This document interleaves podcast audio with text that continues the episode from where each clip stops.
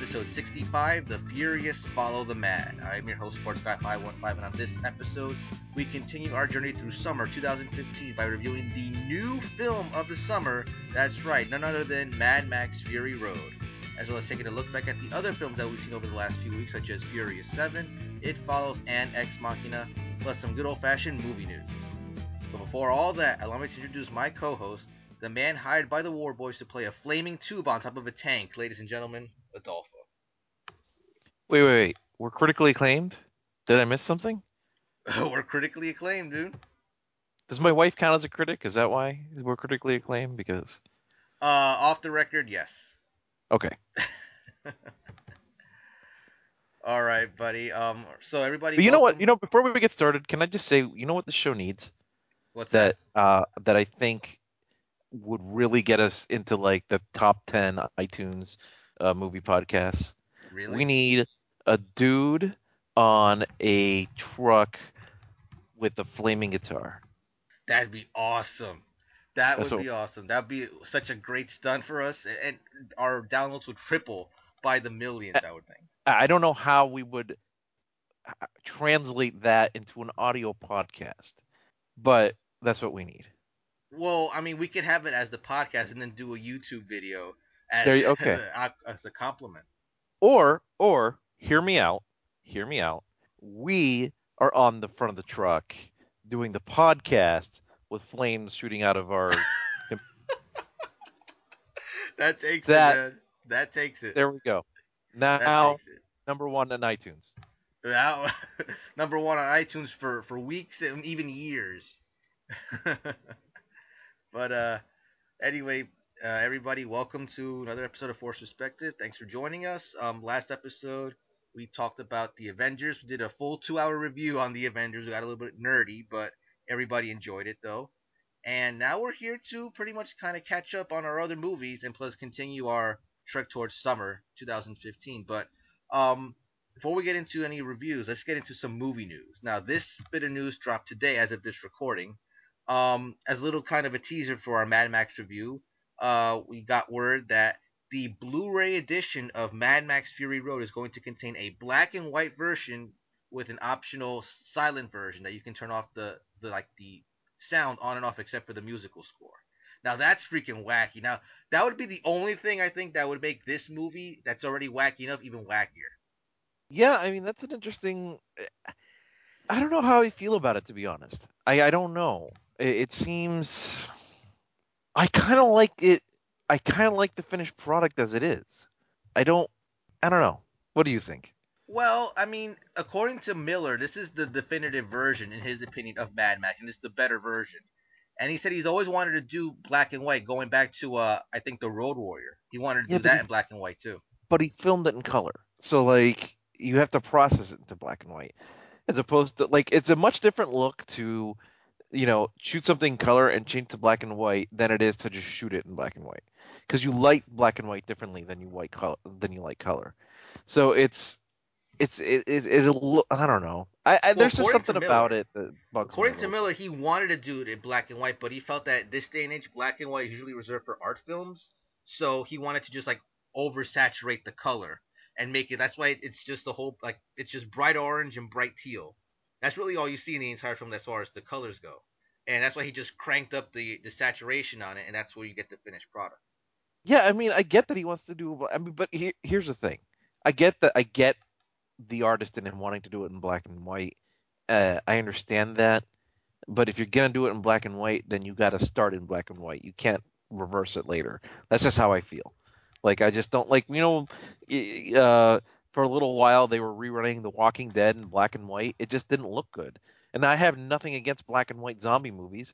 I have something against black and white post-processed movies. You know, I don't. Know. I just it's an interesting idea.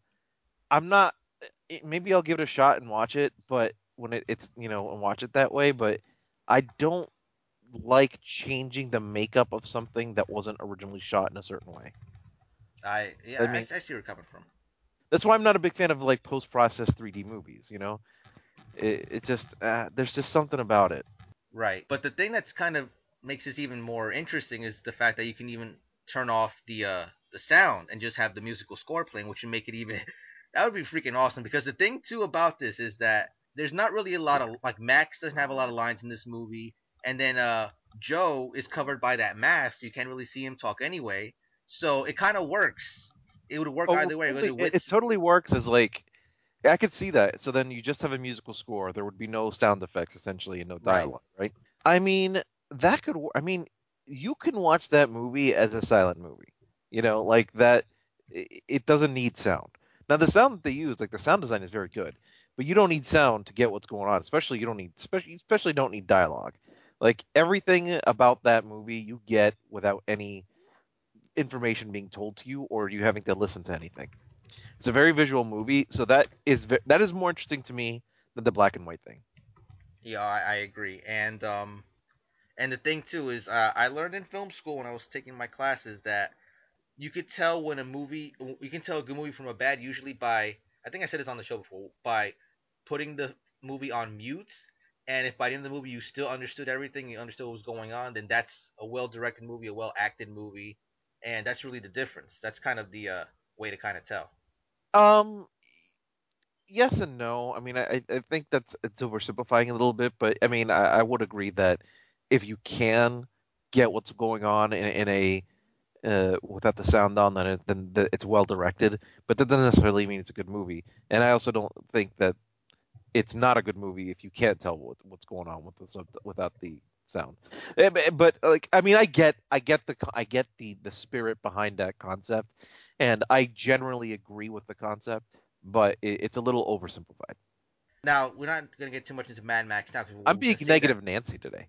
I, I, wouldn't say so i mean But I mean, we're not gonna get into Mad Max a lot now. We're gonna save that for the end of the show. Since it's gonna be our main event film, to put it in wrestling terms. But um, George Clooney, Adolfo, George Clooney is still apologizing for Batman and Robin. He's doing the rounds, doing promo for uh Tomorrowland, and they brought up Batman and Robin again, and once again he apologized. But it's not his fault, really. I mean, kinda, but not. I mean, I wouldn't put the whole blame on him.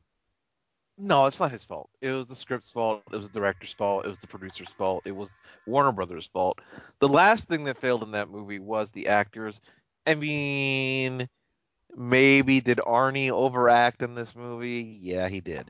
But that's the last thing. Like this movie went wrong before they even cast the movie. You know what I mean?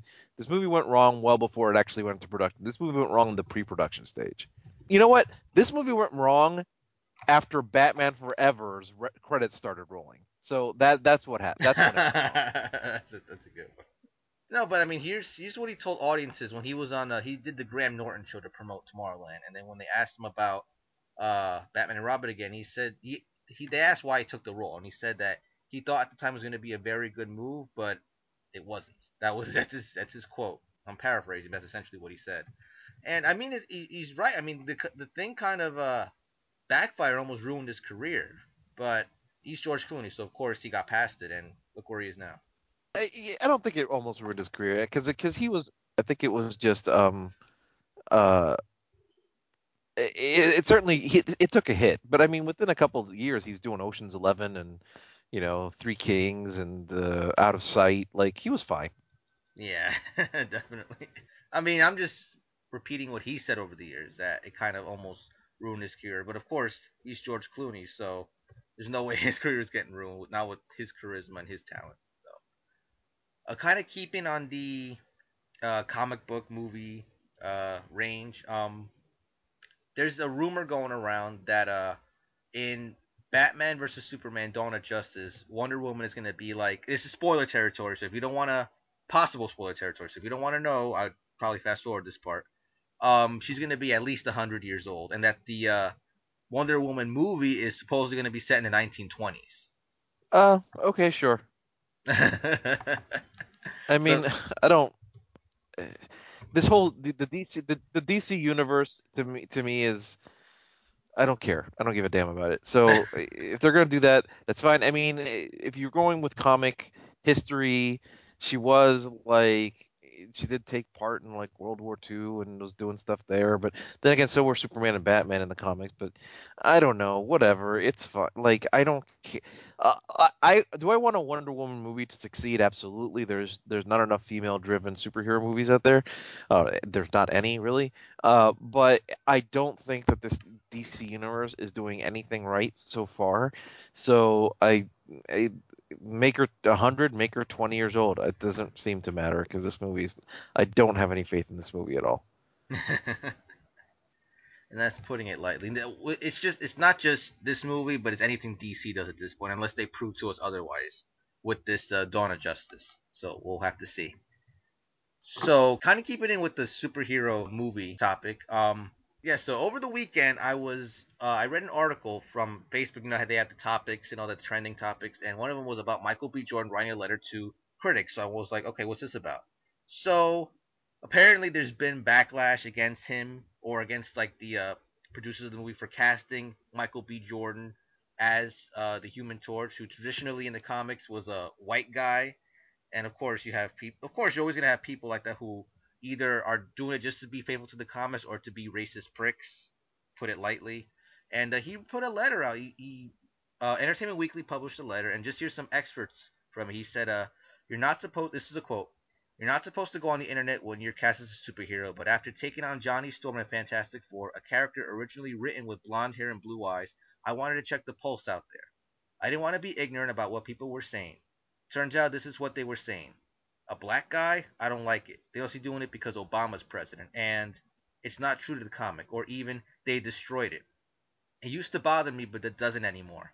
I can see everybody's perspective, and I know I can't ask the audience to forget 50 years of comic books. But the world is a little more diverse in 2015 than when the Fantastic Four comic first came out in 1961. Plus, if Stan Lee writes an email to my director saying, You're good, I'm okay with this, who am I to go against that? To the trolls on the internet, I want to say, Get your head out of the computer. Go outside and walk around. Look at the people walking next to you. Look at your friends' friends and who they're interacting with. And just understand this is the world we live in. It's okay to like it. So, uh, any thoughts on that? Yeah.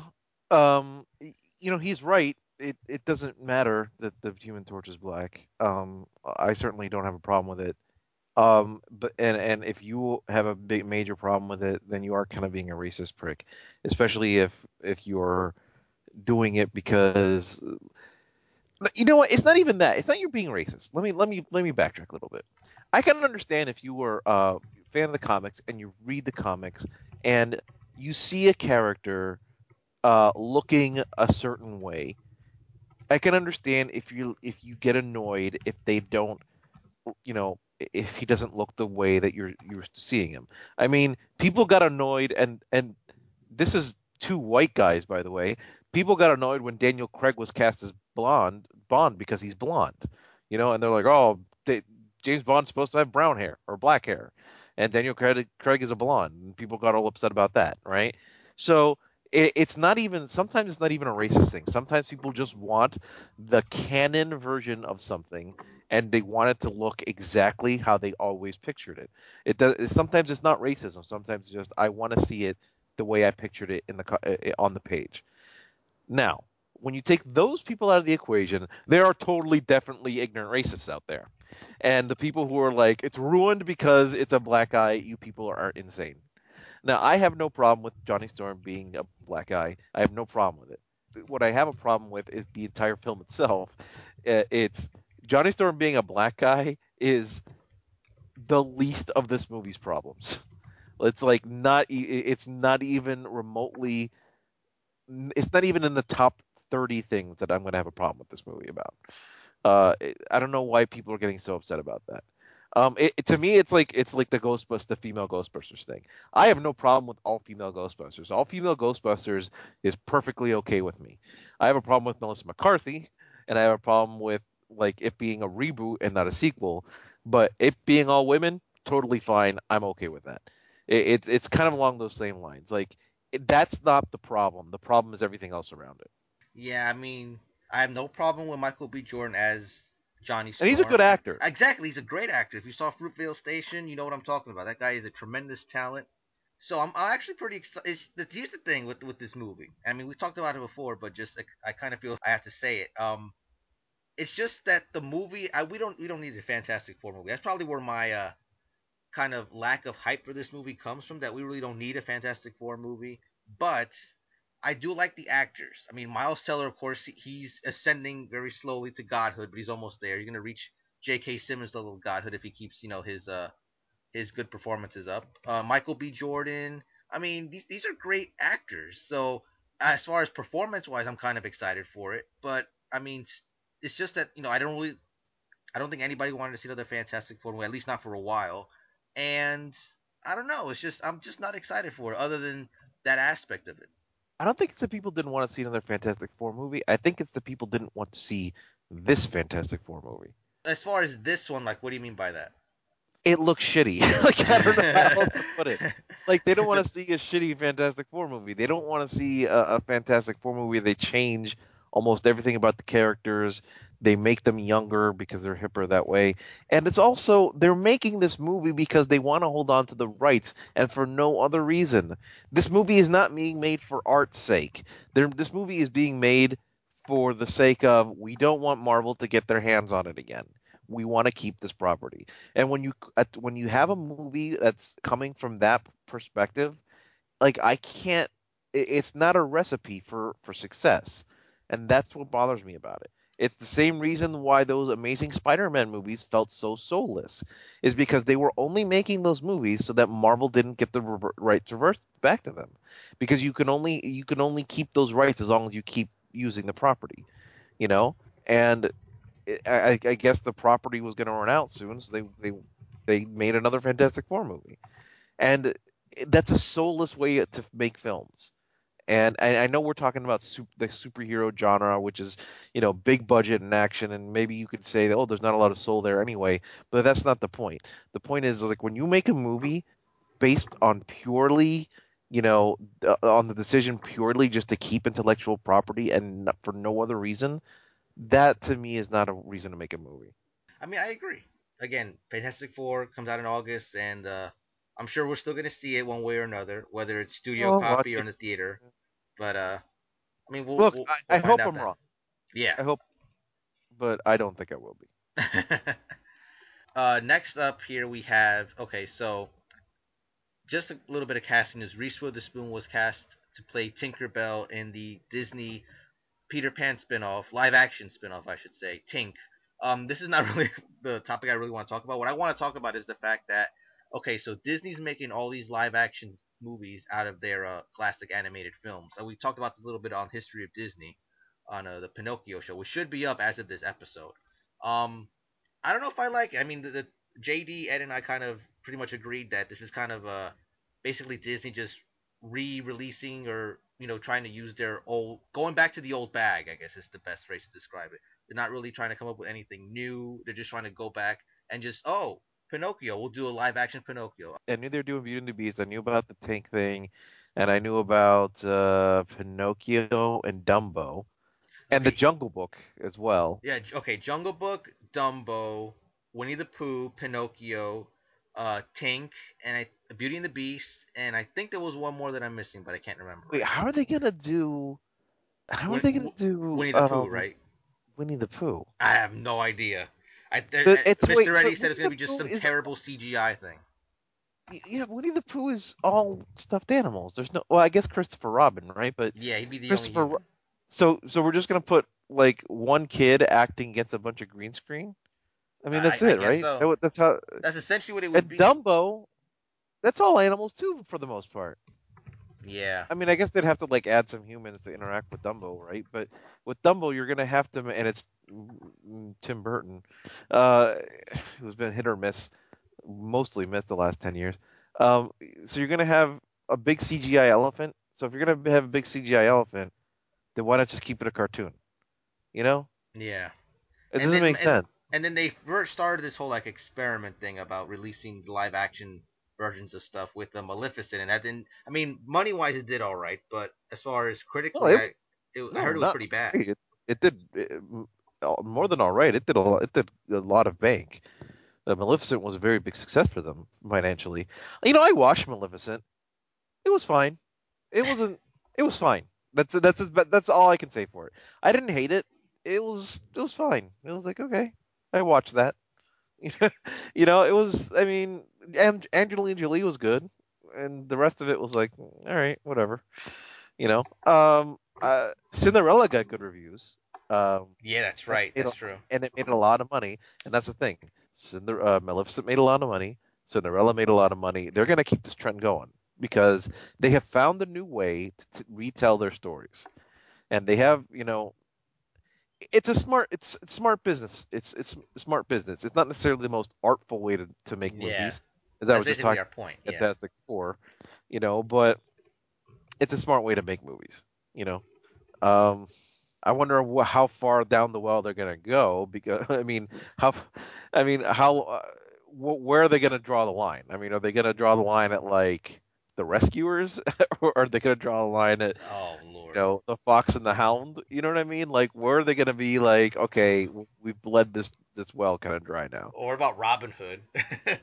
Robin Hood, yeah. Robin Hood. Well, I'm sure Rob- they'll make a. I mean, they could do a Robin Hood with all humans, but I mean, who cares about that? The the, the Disney one with the fox is Exactly. because it's like, It's different. I mean, aren't they all the? They're all the characters from the Jungle Book, essentially, right? Except in Robin. Pretty much. Now that I think about it, Um, yeah, I mean, all right. We'll, we'll see Jungle- how we'll see how this goes. The Jungle Book movie is like whatever. Oh, actually, you know what? They started way before this. They started with Alice in Wonderland years ago. You know what? I didn't like Alice in Wonderland. We talked Well, I about that too on on the uh, the uh, Snow White show. I didn't like Alice in Wonderland. I didn't either. I hate it, but I didn't like it. But they, st- but that I think that's really when they started it is with Alice in Wonderland. I mean, yeah. I mean, we forgot about that one. Honestly, I mean, Alice in Wonderland we'll get to in a couple of episodes on on history of Disney, so look out for that. But um, Speaking of, speaking of Pinocchio, you'll uh, I did or not Pinocchio. Speaking of Snow White, I did uh just buy my daughter a Blu-ray of Snow White.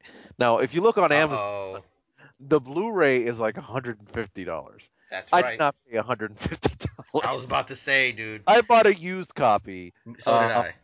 for like twenty five. So, um, you see, I paid forty for mine. Look oh really? I found, yeah. I, I found a used one for twenty five. Um, I think thirty was shipping because it was through a a, a secondhand seller. well, yeah, I the haven't forty was plus it yet. shipping. Yeah. Uh, yeah, I haven't seen, I haven't, you know, I, I haven't received it yet, so I actually don't know how the quality is going to be on the blue. It, it was listed as quote unquote very good, so I, I mean the seller had a high rating, so I'm going to assume they were, it's it's okay, but um, yeah, so I, I thought you'd appreciate that that I, that that's that I, I'm start because I was thinking to myself I should really pick up some of the more hard to find ones now so that like because even now they're already kind of the next one on the list is gonna be Pinocchio because that's like the Blu-ray's a hundred dollars for that. So I'm gonna try to find a, a used one for that one. Oh, definitely. Did you you didn't hear the show yet? Did you? No, I haven't. I have not. Oh yeah. So uh, when you when you watch it, then definitely listen to it because it's it was definitely a fun time. And Pinocchio, for those who haven't uh, heard it, it's definitely a fun time. Probably the most fun we've had so far, and it's, but it's only been a couple shows. So definitely check that one out. We had a, a great time with that All right. one. Um, and for those who don't know, actually, and moving on to the next news topic, um, there's gonna be a Blade Runner 2. I didn't know this until I actually started looking up some news articles to talk about, and I saw that this article saying that they cat they cast they hired Roger Deakins as cinematographer. Now Roger Deakins is a uh, for those who don't know, he's like the Coen brothers' frequent DP. He's practically been with them like their entire filmography. But they uh, they hired Roger Deakins for um, cinematographer here for Blade Runner 2, and the director, according to what this article says, is Denis Villeneuve, who I believe directed Prisoners, which was a great movie we both liked. We reviewed on the show. Um, what are your thoughts on that and the fact that there's going to be a Blade Runner 2? Well, Deakins is a fantastic cinematographer, so no, that's a fan. That's phenomenal. Uh, I don't need a Blade Runner Part Two. I love Blade Runner so much. I don't need another one. I it was fine by itself. Like I don't understand the desire to to make another one, especially because I feel like if you make another one, then you defin- then you de- kind of definitively have to answer if Deckard is a replicant or not. And I think that's one of the fun things about the original one is that you def- you don't know definitively if he isn't.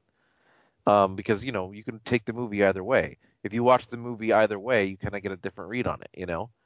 So uh, I don't really want to. I don't really want it. I don't. Like I love that movie, and and and I'll watch it. I'll go. I'll go see it because that's what I do. Well, But it, I just I don't want to. I don't want it to happen. Um, just real quick though, now that we're on Blade Runner 2, um, there's really no plot details out right now because it's being kept secret. But for now, it says that Harrison Ford is set to reprise his role as Deckard. Um, it's supposed to pick up in real time after his predecessor, so it's been what like 20 years, 20 plus years I think since that film. So it's gonna No, pick up eighty-two, so that would be 33 years. Oh, 30, 30. I'm thinking 20. See, I'm thinking we're like in 2002 right now. That's what I'm saying, 20 years. So, like, okay, 30 years. And uh, it says that there's indication that Deckard won't be the main focus of the story and that the other male lead is going to be played by Ryan Gosling in this film. I mean, I like Ryan Gosling, but I just I don't I don't want it. Let me put it this way: there back in 1990, a film there was a sequel to a well-regarded film series that came out, and it did not was not very well received, and that movie was Godfather 3. That's Like true. sometimes just leave leave the leave the perfectly preserved past in the past and don't try to do anything else to it. You know, just leave it be. I, I don't want it. I don't want it. Just Yeah. leave it alone. That, I was kind Like of annoyed when I read like this things too, but things like Star Wars are different because Star Wars it's something that people want to see, and eh, eh, you know there's there's too much of a demand for it. There's not that much of a demand to see Blade Runner 2. You know, like I I I like the story as is. The story is self-contained. I don't need to see more. And that and that story is perfect as it is. Yeah, I agree. I mean, the Blade, first Blade Runner is like a classic. So uh, the fact that I even found this article says Blade Runner 2, I was like, Blade Runner 2, when are they gonna make that? Like, why are they gonna make that?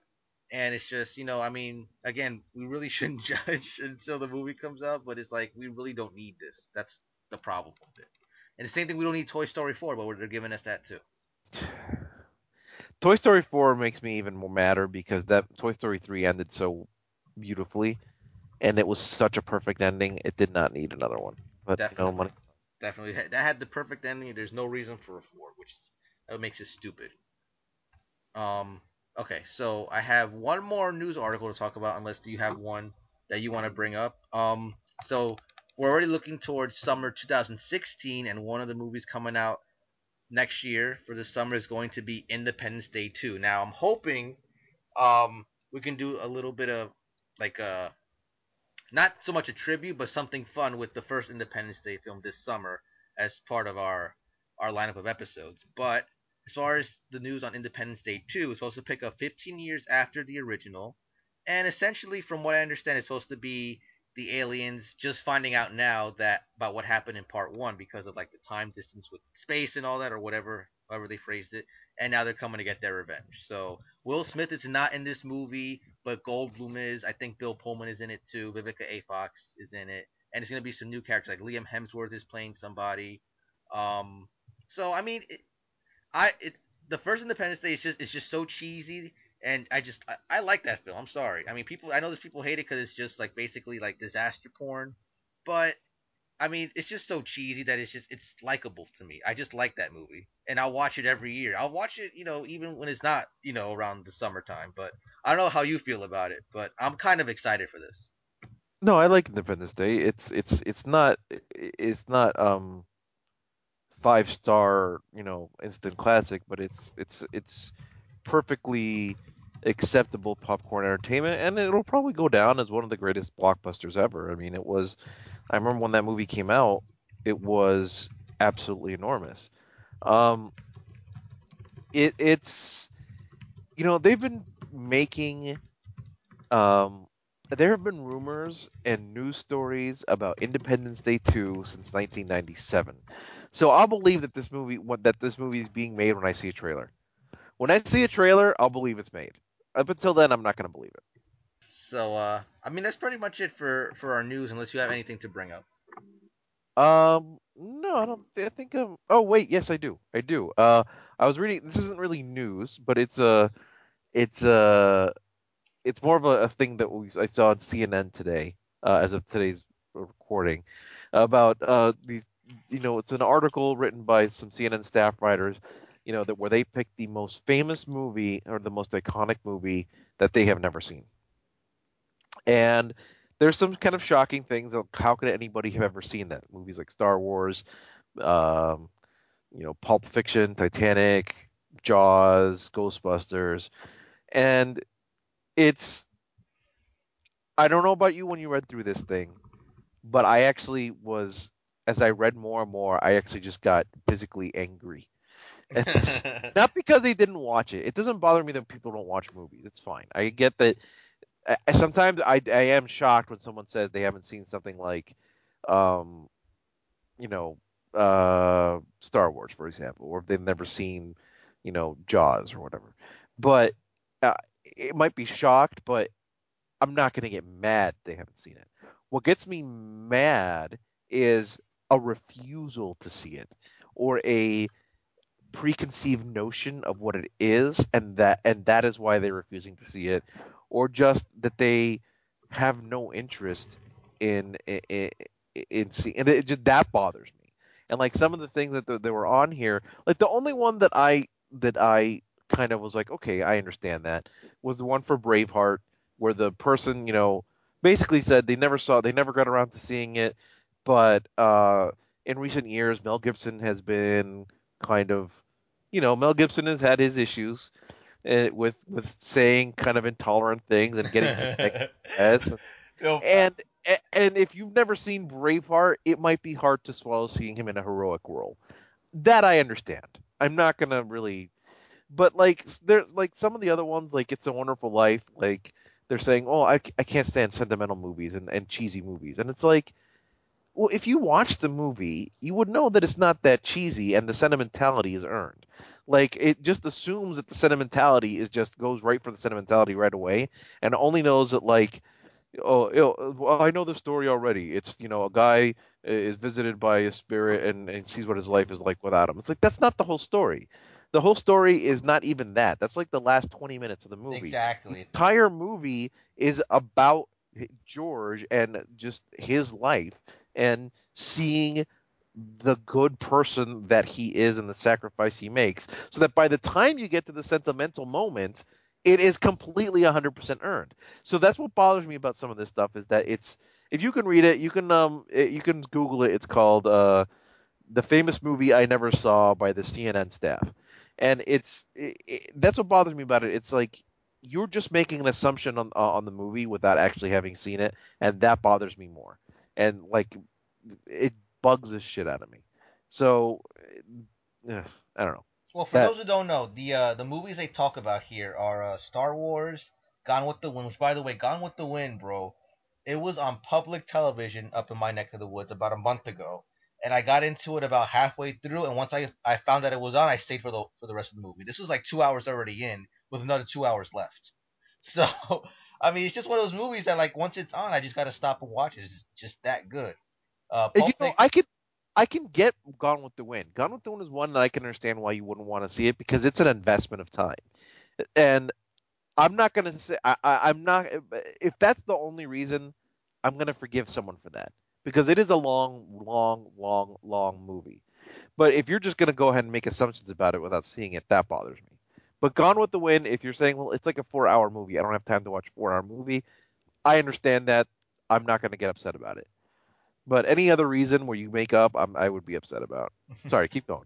Uh, Pulp Fiction is one. Titanic, um, Jaws, Sound of Music, Braveheart. Now, to kind of go into your Mel Gibson thing, did you ever see that Family Guy joke about Mel Gibson apologizing to the Jews? No. That's one of the best bits they've ever done. So basically, it's just Mel Gibson on the podium apologizing to the Jews. He goes like, "I'm really sorry about your big noses.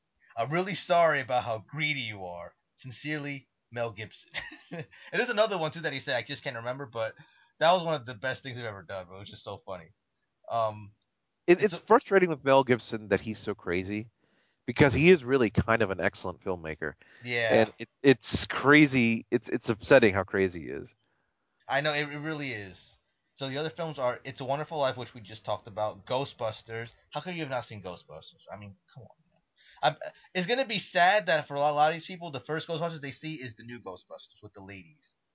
I mean, that's that's kind of depressing. Not because it's women. I'm just saying because you have you, you why how how's nobody seen this this Ghostbusters movie? Like, come on now. That kind of, that was annoying. And uh, Schindler's List and the Harry Potter films are the other ones. And The Graduate and Shaw, Shawshank Redemption. I can't believe anybody's not seen Shawshank Redemption. And of course The Godfather, which is on a popular movie to bring up on these types of articles. And The Lion King too. Lion King and Silence of the Lambs are the last ones. But uh, I think I You know own what the all most these movies. the most surprising one is is is so you'd think the most surprising one might be Titanic because Titanic is up until Avatar was the biggest movie of all time, so everyone must have seen it. But actually, the most surprising one is The Shawshank Redemption because The Shawshank Redemption is fucking on all the time. There is literally not a time on Earth, on this planet, in the United States, on any where it's not on on some channel somewhere. I love that movie, but that movie is always on. At some point, it's always on. How can someone not have seen this movie? It's impossible to have escaped this film. I don't know. I mean, It's it's literally live an in like. Hicksville or something where they don't get television. I don't know. It is literally impossible to have never seen The Shawshank Redemption because it's always on TV, like 100% of the time. I think there is a channel just called Shawshank where it just plays 24 hours. they, no, there should be a channel called Shawshank. But I'm, I'm looking at all these movies and I'm let me see. Ghostbusters one. I own all of these movies, so it's like, how could somebody have never seen any of these? Because I, I mean, I, I get I, I'm like a film nerd. I own all these movies. It's just I can't believe that there's people that haven't seen these, these I mean, I classics. Now I know I know you don't like Titanic, but it's like I mean, a lot of people I don't consider it a like. Titanic, but I but I I appreciate its its its value in history. Exactly. Um, it, it- I, the the one the only ones I can the only ones I can excuse as to how you could never have seen them are the older ones, like Gone with the Wind, um, It's a Wonderful Life, and Sound of Music, because those movies don't really play in heavy rotation. Star Wars, I mean, Pulp Fiction, like Brave, like everyone knows someone who's seen these movies or has a copy of them or it's on TV or whatever. Like the other ones are a little since they're older, it might be a little hard to see to find them. But The Godfather is on all the time on TV. Oh yeah, Uh, AMC does their gangster weekend or whatever. It's always on. like some of these, like I just again, it's not it's not the fact that they haven't seen them. It's the fact that they just don't. It's that it's their snotty opinion as to why they haven't seen them that bothers me. It makes me angry. I, I don't get how. Uh, yeah, I, agree with what you said. It's basically not that they haven't seen it. It's just that you know they pretty much have no desire to see it, and they're just bringing it up and just saying, "Oh, I haven't seen Star Wars, but I, I don't care." You know, it's just that kind of attitude that's like, um, you know, to us, you know, cinephiles, that's kind of irritating. And I could, you know what? The other one I would forgive is if, if, if something like Pulp Fiction. If you're a if you're someone who doesn't like you know R-rated violence or or things like that, and you, you haven't seen Pulp Fiction, I'm not going to really give you shit for that either, you know, because that's a pretty rough movie when it comes to violence and swearing and drug use and pretty much everything under the sun, right? So um, I'm not gonna if you're not into like if you like PG and G-rated entertainment and you've never seen Pulp Fiction, I'm not going to give you static for that. But But The Lion King, man, come on, The Lion King, Star Wars, seriously, come on. come on. I mean, The Lion King is probably the most surprising out of all because it's it's for everybody. It's a Disney movie. How could you have not seen this? It's just whatever. let's uh, let's move on. Um, now we can finally get into our uh, our movie reviews, and uh, for this first one, I mean, we've talked about in the past how you know the um, beginning of the summer movie season keeps moving up, you know, with every passing year. This time, at least this year, it's started right at the beginning of April, I think, and I have not seen yet Furious Seven, so you know, don't you know, hold, hold your fire as far as what you want to do right now. But I know Adolfo's seen it, and he's been itching to talk about it, so I'm gonna let let him have the floor. Um, for a lot of people, this was the beginning of the summer for them. So, how was Furious Seven? You know, Furious 7 is a worthy entry into the Fast and Furious series, uh, especially whenever it is compared to the last um, uh, two films, Furious, uh, Fast Five and Fast Furious Six. It was released on April third, I believe. So even though it was way back at the beginning of April, uh, this is considered a summer movie because, uh, as we as we talked about on the summer preview show with uh, Draven, uh, the summer summer keeps starting earlier and earlier as far as Hollywood's concerned. And now April is a is a month where Hollywood can start making money. And it used to be, you know, May was the month, and now they're starting a little bit in April with things like Furious Seven. Uh, Furious Seven. I mean, to describe the plot, if you watch Fast and Furious Six, you know at the end of the at the end of that film, spoilers, uh, you see an appearance by Jason Statham vowing he's going to get revenge on the on the crew. So that's basically the movie. It's him, it's Jason Statham trying to hunt down the Fast and Furious crew uh, and trying to get revenge for them uh, hurting his brother. Uh, but also at the same time, you've got the they're also working now working with the government to steal a top secret MacGuffin um, that's going to do something or other. Blah blah blah. It doesn't matter. It, all of this stuff is just setups for elaborate chase sequences and impossible stunts. And that's really all you go to a Fast and Furious movie for. So they cracked the code back with the movie Fast Five. When they got to Fast, like, because up until then the, the the series was eh, it took itself a little too seriously, and it wasn't. It was kind of silly, and like they they weren't in on the joke. When they got to Fast Five, they were totally in on the joke. They were winking at the camera, and they were like, "All right, we're just gonna make a movie about cars and racing and stuff flying through the air, and you're just gonna you're just gonna like it." And and people ate it up. And Furious Six was on the same level. Maybe not. Fast Five is still the, the standard bearer, but Furious Six kind of wasn't as good, but it was still almost there as far as quality. And Furious Seven kind of is probably around that same level too. Uh, it's again just just setups for it's like a Jackie Chan movie, right? It doesn't really matter what the plot is. You just want to see Jackie Chan do his thing. That's, That's right. kind of what the the Fast and Furious movies are. It really doesn't matter what the plot is. It's just setups for cool action sequences, and that's what you get. Um, highlights of the film are definitely Jason Statham as the bad guy. Um, uh, Kurt Russell as like a uh, like a covert ops black you know black ops like government agent that kind of helps out the the main crew. Um, and of course the uh, the brothership the camaraderie between Vin Diesel and Paul Walker. Um, this is uh, this was Paul Walker's final film. Uh, he died during the production of this film.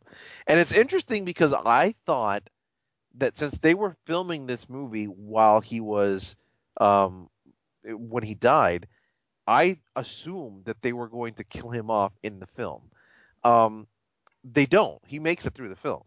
Uh, really? But they have a tribute to him at the end. Oh yeah, I heard about that. That you know, I didn't think it was going it was going to be as effective as it was. I'm just gonna put it that way. Mm. I was I, I, when I, when I got to that like, tribute. It sounds like somebody was cutting onions in the theater. Yeah, I mean, not quite there, but I was like, it, it certainly, it certainly kind of hit me in the chest a little bit. I was like, oh, oh damn, I wasn't, uh, I wasn't expecting that. Um, but it was, you know, it, it's a fun movie. Uh, it's, it's not the car movie of the summer. We'll get to that later on, but it's certainly a, a, a worthy entry into the series. Uh, my biggest complaint about the film, though, however, is they plastered Mr. Dwayne the Rock Johnson all over the advertisement for this, but my man Dwayne is only in two scenes. Oh, come on. I'm not joking. He's in the first scene, and he's got an awesome fight scene with Jason Statham, and then he's in the last scene in the big action sequence at the end, and that's it. He's not in pretty much the entire middle chunk of the movie. He's not there at all. Well, I heard he might get his own movie. I wonder. I don't know. I also wonder if it was a case of like, because they kind of, they, you know, to use a wrestling term, they they they they uh they booked an injury, right? So like yeah. they he, he he got injured and then he was out of the movie and then he comes out, uh, you know, he comes back at the end. Um, he's not uh I wonder if he if it was one of those cases where like we only got him for like ten days, so let's film his stuff and get it out of the way, and then he's gotta go do his other thing. Th- Maybe that's why he wasn't. That in- that, in- that makes sense. because that's what happened with that's what happened with Jet Li and I think in the Expendables 2. Like he was only in like the first sequence and then he's not in the rest of the movie. So like I, I wonder and you know what they can get away with it in these movies, but it's kind of like they bait and switched me, you know, like they totally I totally thought The Rock was going to be in this whole thing and he totally wasn't. But I will say the fight scene with Statham is amazing. It's a fantastic fight scene. The the car stunts are awesome. Um, there's one stunt where they're on like a mountain road and uh, they have to like get into like a prison truck. And Paul Walker has a fight scene with one of the dudes from the raid, and it's a it's awesome. Uh, it, it, it the whole movie. That's kind of how you describe this movie. It's it's awesome. It- It's just a fun movie. Now I will say this: while I'm sure there are plans to make Fast and Furious Eight, I honestly don't know where you go from here because they literally threw the cars out of a plane and to, to have them land on the road. I mean, yes, they put parachutes on them and stuff, but that was one of the sequences. They dropped them out of an airplane. You cannot top dropping out of an airplane.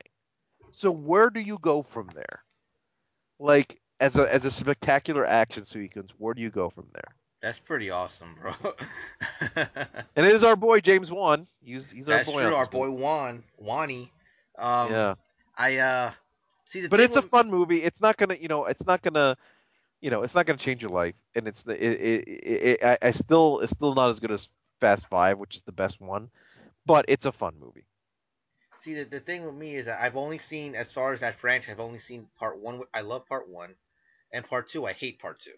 So after that, I was kind of iffy on, on, on the whole thing. Even even after hearing about how Fast Five and Fast Six were awesome, but uh, it's like with with that hype, I kind of want to go back and revisit all the films before going into this new one. So I haven't really had time to do that. Now I did, from what I understand, Tokyo Drift is set right before this one, as far as like the film's timeline. I don't know if that's right or not, but that's what I heard. The Tokyo Drift is kind of an oddity because it takes place. So here's how the, the, the chronology works. It's Fast and Furious one, Too Fast, Too Furious, then Fast and Furious four, Fast five, Fast six, then Tokyo Drift, then this one. So even though Tokyo Drift was the third one, in the chronology, they it's it's the it's it's right before this one. So I should probably watch that then before Fury Seven. You don't need to. I've I've never seen uh, I've never really seen three or or two. Uh, I'm sorry, I've never seen three or four, and I got it. it it's fine. This is not rocket science, dude. You'll pick it up. Yeah. I mean, start that- with Fast Five. If you just start with Fast, if you just start with Fast Five and watch those through, you'll you'll be fine. By the way, I'm reading up on um on this film, and I didn't realize this. I assumed that the car plane sequence was CGI, but it was a practical stunt. They That's took a plane up in the air and they dropped fucking cars out of it. That is incredibly impressive. Yep. I gotta agree. And they mounted cameras onto the cars. Sorry, I'm reading about this right now as we as we as we, as we you know what? That that is mad respect right here for them not. Let's see, only 10% of the action sequences in the film were computer generated, and even then, much of the CGI, and even then, much of the CGI was employed simply to erase the wires and other contraptions that were used to film the cars and drivers Oh, and to add background. Huh. That is impressive. That's That is awesome. incredibly impressive. That's pretty awesome. In fact, I might watch this movie right after we, we hang up. I'll probably dig up the studio. I'm sure I have So studio o- copies sitting here from months that I haven't So the touched. only CG, the only CG that seems to be that that looks like it was used for the plane sequence was whenever the actors are inside the car and they can see outside of the car. That was green screen. Everything else, they actually just dropped the cars out of the goddamn plane. That's Sounds expensive. that's actually incredibly impressive, and my hats are off to the Fast and Furious producers. That is, I can't even. I actually just assumed that was CGI. Yeah. Bravo. Yeah, Bravo, and James expensive. So yeah, Bravo. bravo Wani and bravo everybody involved in making that happen. You deserved every bit of that 1.49 million billion dollars. So far, still beating the Avengers. Actually, I think. oh well, I mean, it, it may not be like that for long though. I mean, Avengers only been like a, a couple weeks, not a couple weeks, about a month, I should say, at this point. Well, I'm gonna look it up right now. Where, where, where Avengers is at. Uh, but Furious Seven, 1.4 billion. That's impressive. I knew it got. Uh, let's see, Avengers: Age of Ultron box office.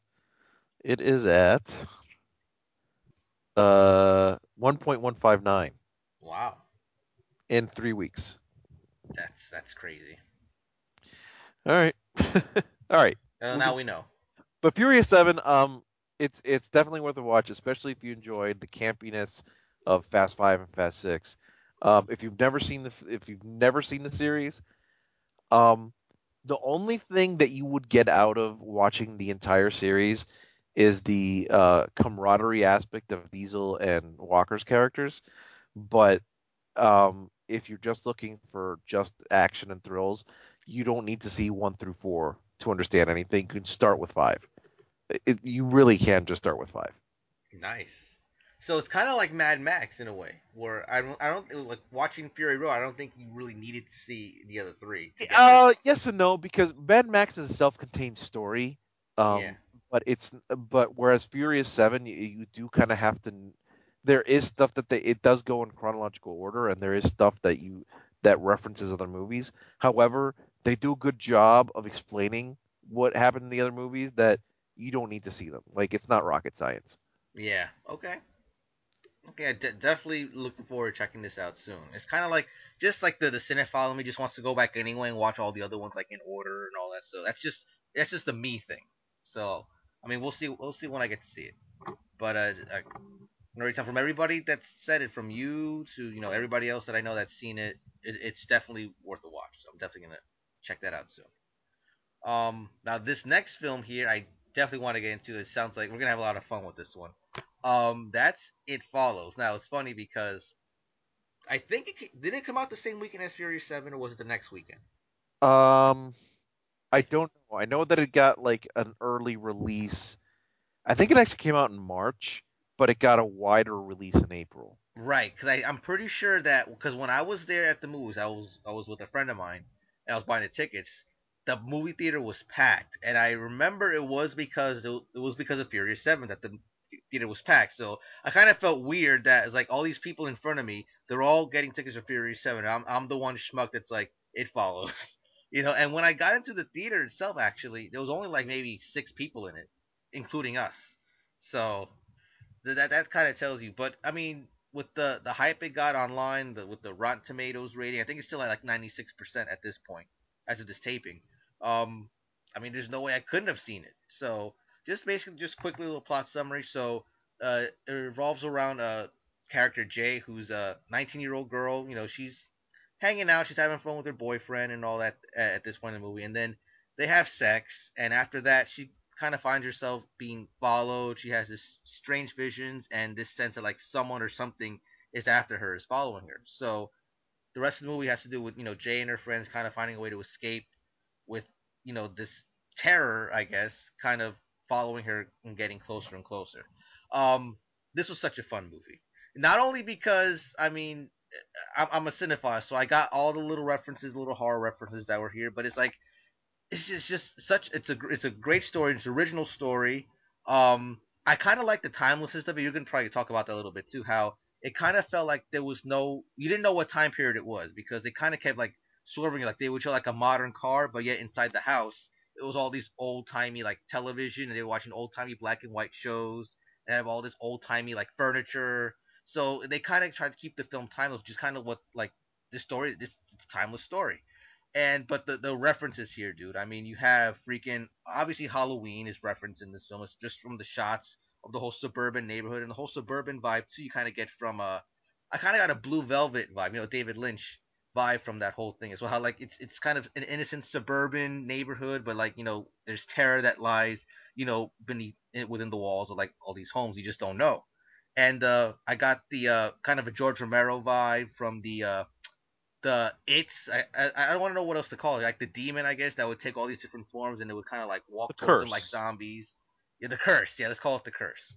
Um, did now to cut off my review just a little, I just want to ask you about this because this was kind of I didn't see uh, this one online a lot, but this is what I thought of at the beginning. Did you get a Jaws vibe from that first kill? The first kill. No, because I mean, yeah, she was at the beach, but she wasn't in the water though. Uh, I don't know if I got a Jaws vibe. I got, I definitely the first scene. I definitely like right away. I thought Halloween. Halloween, exactly. Halloween immediately came to mind. Um, and the music, you know, was there. Like this, it was. Oh, this movie. I mean, I, I don't to get into the review. I don't know a little bit, but uh, it- this movie I thought was absolutely brilliant. Um, I loved every every second of this film, and I love that it's.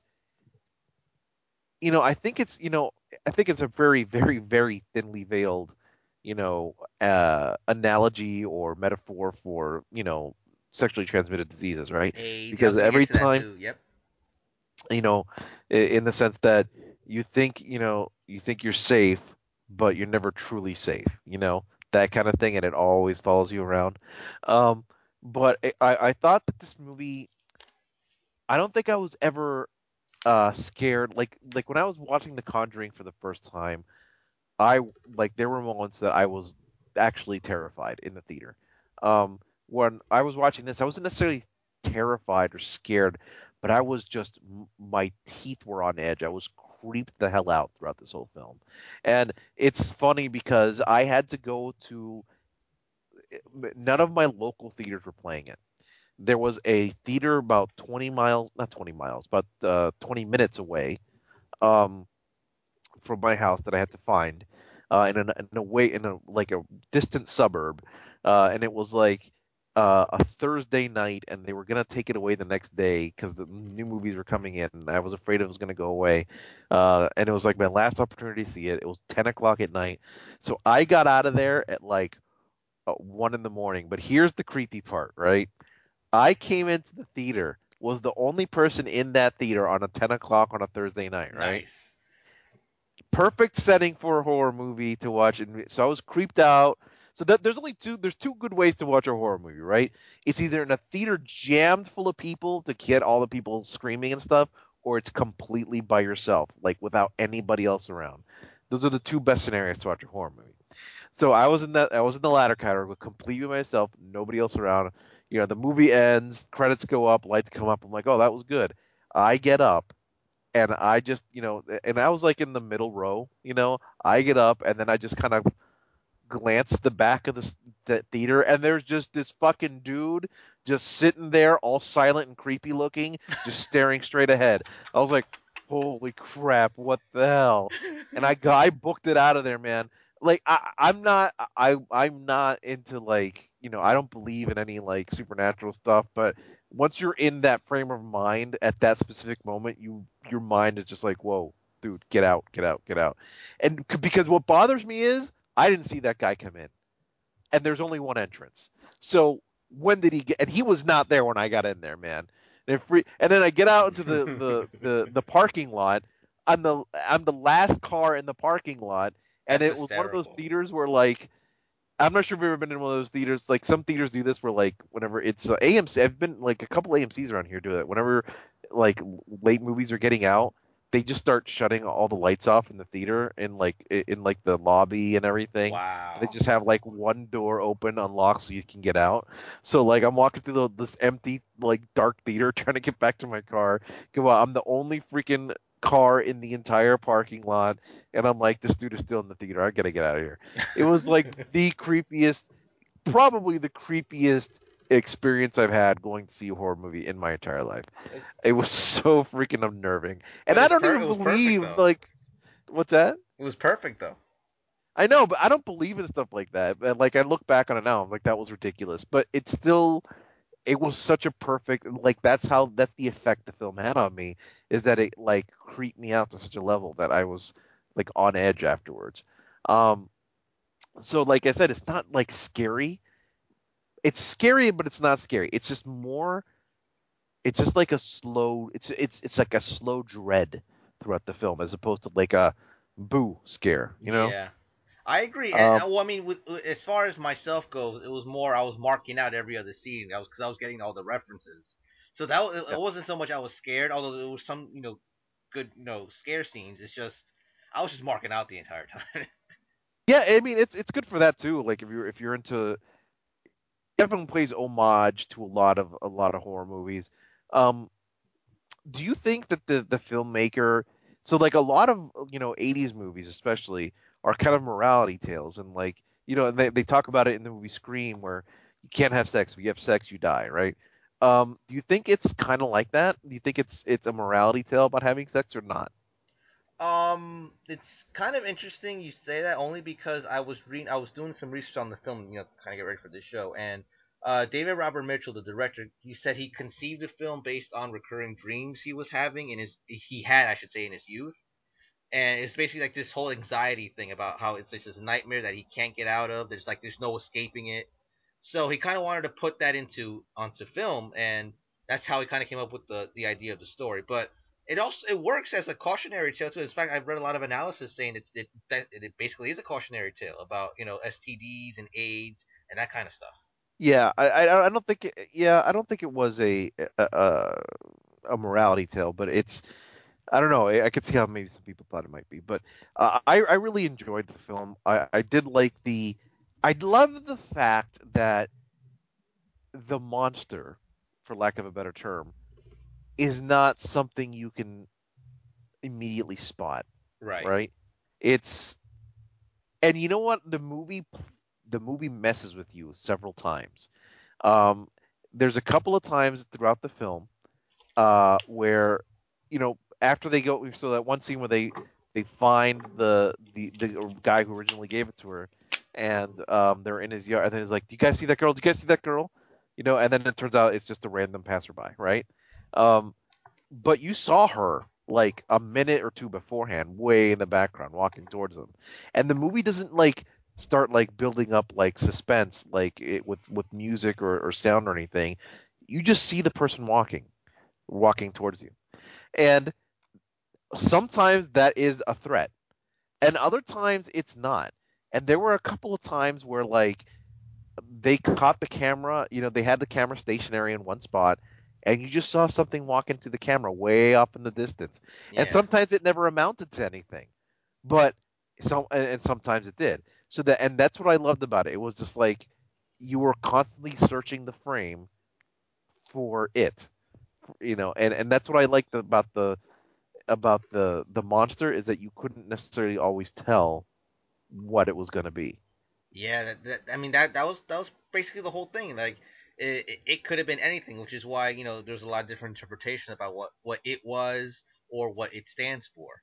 But I mean, as far as the uh, as far as the rest of the film goes, just real quick, um, it kind of took like this popular trope, which is, you know kind of death by sex, as it's put on TV tropes, and uh, kind of formed a, a, a story around it that was to me it, it, it was old but it was new like it, it was very like you know we've seen it different horror films over the years but it just felt fresh just the way it was executed just everything about it just felt fresh um it, it was great performances too i mean not, nothing over the top great but i mean it, it was great for, for for this film and uh, what did you think? Now let's get into a little bit of spoiler territory. So if you don't want to know, fast forward this part. But what's what did you think of the ending? Because in my opinion, just seeing them just like holding hands and just walking, and then the film cutting off after that, it was basically to me it felt like they're just accepting their fate. They realized there's no way they could escape it, and uh, they just basically accepted whatever would happen to them. no i loved it because as i was saying before you saw someone walking towards them That's true. That's true. so that that's why i liked it and and it was very subtle you don't know if they actually defeated it or if they are just accepting their fate and waiting for it to come so it's And that's the thing and you don't it know if the if you don't know if the thing that was walking towards them was innocent or if it was the curse, and that's what I liked about it and that's because it thing too was about it too. very subtle.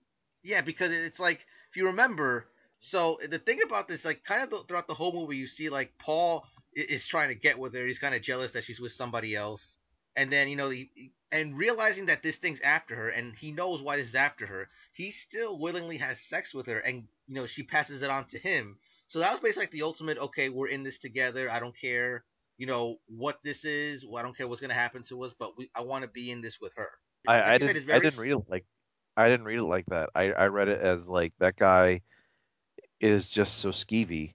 He's willing to have sex with her any way he can.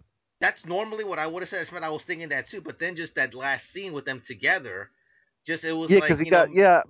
I, I think she eventually just I think she accept she eventually accepts him because um well he's willing to do this even if it's for stupid reasons. At least I'm not going to be in it alone.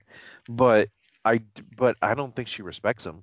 Like I I don't think the audience is meant to respect him. I certainly don't respect him because he is such a um he is so friend zoned to for lack of a better term for lack of a better term, he's so friend zoned and he's willing to do anything to get out of that friend zone that he's willing to die. And that to me is such a poor character choice. I'm not saying character choice like it's poorly written, but like a, as a person, that is a poor Yeah. character trait in a person that like I lo- I I lose so much respect for that guy.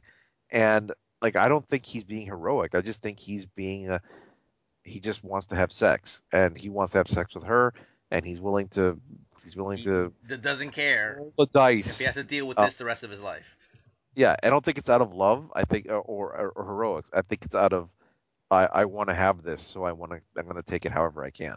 And Yeah. and and so when they're holding hands at the end, that's him like I got the girl I wanted. And, but I think that's her going. It's uh, it's I'm going to take what I can get.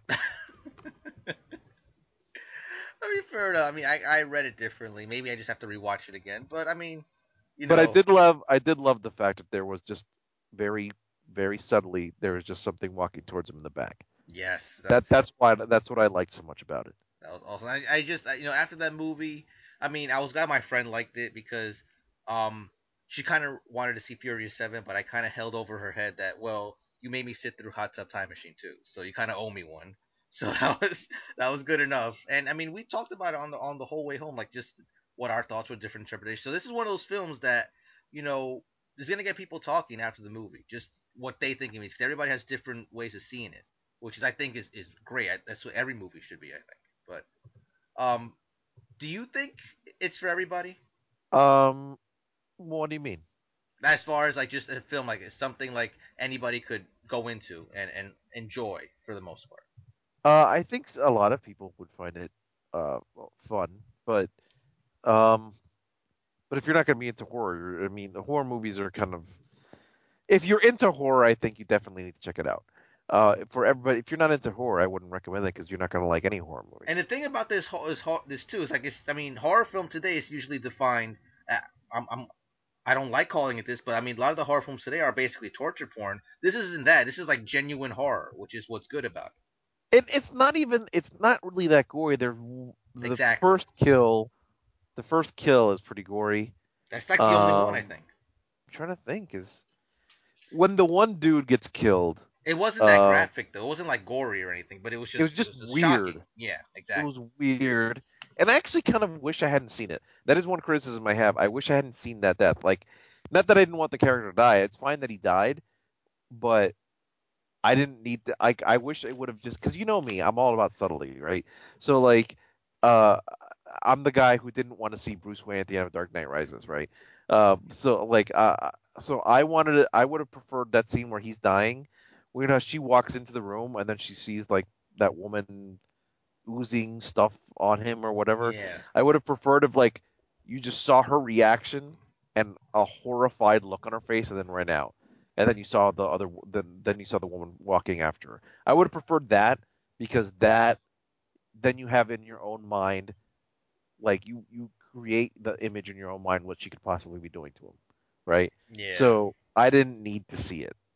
Um, that's my own. That's my one criticism of the film is that um, it, just that bothered me. Uh, the other criticism I have of the film is that the rules are not necessarily super clear because you know you can get you you get rid of it by having sex with someone, but if they don't get rid of it, then it comes back to you, and it's like that. I I think they could have done without that aspect of it. I think it would have been much more effective. It's like you you have sex with someone and then you get rid of it and then that's it. Like Oh, well, I mean, that was like kind I, of like was, the whole thing where the like they did it. I think because like it was like basically eh, it, it's it's weird because it was like it's it kind of goes back to the whole cautionary tale thing. It kind of once you get it, it kind of encourages you to have sex with as many people as possible so that it moves you further up the chain. That way, um, there's more people that it has to go through to come back to you. So it's one of those things where it's like, I mean, you could pass it on, but you could never truly get rid of it. I, I get that, but it's it's it all it made it a little more like it made the rules a little more complicated than I I don't think they needed to be. I guess that's my point. Okay. Uh, but overall, like I, I did really enjoy the film, uh, except for those two points. I I, I really wish I would have.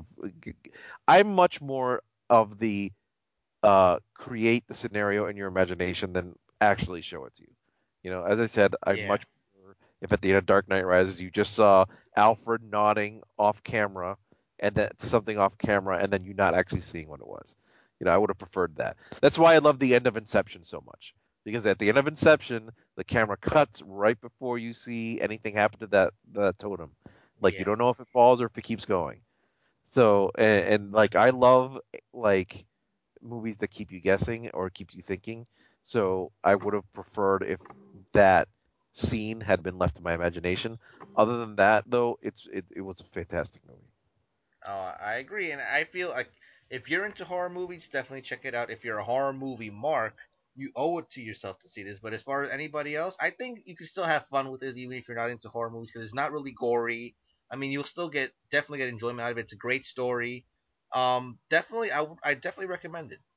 Definitely check it Now, out. what what's funny is that um, so I, I found an article about uh, it's a BuzzFeed article of all places, but uh, it's a um, the writer was contacted David Robert Mitchell and kind of presented different fan theories to see if you could get rid of it in certain ways. So basically, he shot most of them down. But in case you're wondering, uh, some of them throw out there like getting on a plane, hopefully somewhere far away, like Australia.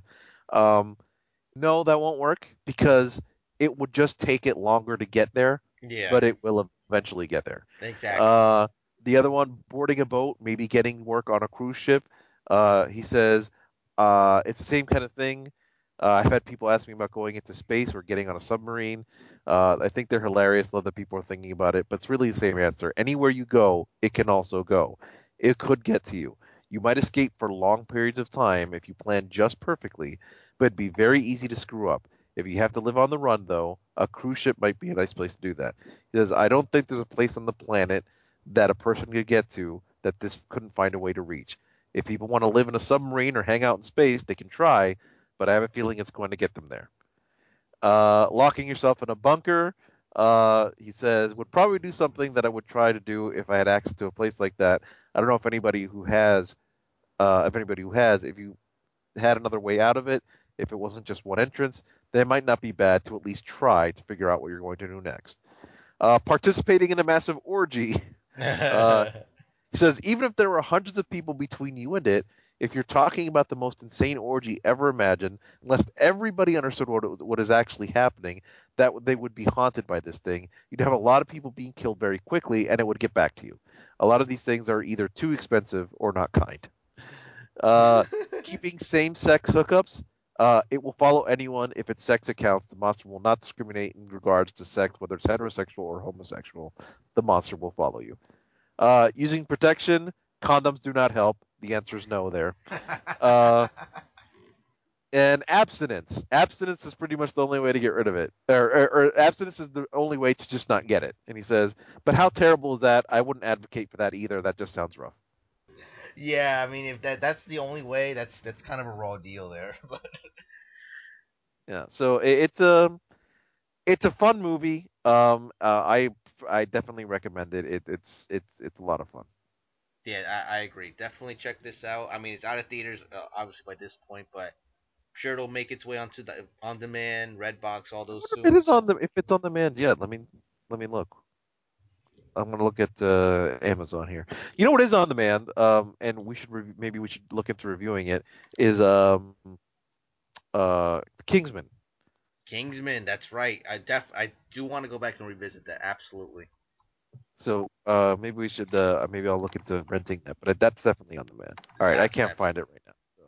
All right, but so wh- whenever it does go to on demand or Redbox, definitely check it out because it's it's pretty great, especially if you're a horror movie mark. You're you're gonna mark out like I did every other scene. So our And next uh, by the way, I bought the I bought the soundtrack on iTunes, and it's awesome. Yes, that that that score, I I love that synth pop score. A- any synth pop, I usually pop for, whether it's Drive, whether it's Maniac. I just love, I love that, I love that sound, and it, and for horror movies, it usually works perfectly. So I mean, I, I wanted to get the uh, the vinyl that Mondo put out, but you know I'm kind of strapped for cash right now. So I mean, maybe one day I'll probably get on eBay, but for now I'm just gonna I'll just not have it. Um, I well to move on now to our next film. Uh, this is one that I went to see out of you know hearing good word of mouth, and uh, I end up end up really liking this, and that's Ex Machina. So Adolfo, I'm gonna let you take the reins on this one. Uh, tell us about Ex Machina. Uh, Ex Machina tells a story of uh, Caleb, who's a uh, programmer, and he's working for this company. It's basically Google, but it's not Google. They call it something else. Uh, they call it Blue Book, but it's kind of it seems like it's a, a combination of like Google and Facebook, like a, just a a super massive uh, corporation that software, you know, corporation. Um, he wins a contest to go out and meet the very reclusive Steve Jobs esque uh, leader of Google, CEO, or sorry, Blue Book, uh, named Nathan, in this uh, very out of the way mountain, futuristic mountain resort that nobody else has access to. So uh, Nathan's played by Oscar Isaac, uh, and uh, Caleb is played by uh, Domhnall Gleeson uh, and he's there essentially to perform the uh, Turing test on a artificial intelligence uh, named robot, essentially named Ava. And as the film progresses, he starts to develop, you know, uh, a relationship with Ava, and you start to wonder who is playing who in this kind of chess game of of what's going on? Because at first you know it seems like Nathan is not really all he's not telling Caleb exactly everything that's happening here. Uh, and it's uh, it's kind of like a it's pretty much a three person movie uh, with you trying to figure out the motivations of each person uh, or robot involved that is all I can say without going too much into spoilers um, obviously when we're dealing with AI and robots, it is a sci-fi movie, uh, and it's it's a very very intelligent kind of sci-fi. There's no lasers and, and explosions and stuff like that. It's it's more about discussions and and conversations, but there are a lot of kind of twists and turns that's going on here. I don't know. Do you want to get into spoilers with this? Because it's it's a little hard to dance around some of the stuff. Uh, Yeah, sure. So, okay, people. So this is another spoiler review. So, if you want to hear what comes next after this, fast forward, see the film, and come back to it. Pretty much agree with what you said. Definitely a very intelligent sci-fi film. Um, I love the whole concept of how basically it's pretty much blurring the lines between humanity and AI. That's basically the whole thing. Like you know, um, uh, Caleb is trying to determine. He's using the Turing test, which you don't know the Turing test that was brought up actually in Imitation Game. Um, using the Turing test to see you ask whether or not the uh, computer is human or not. However, we at this point we know you know Ava is AI essentially, so it's basically seeing if she has consciousness enough that Caleb can relate to it.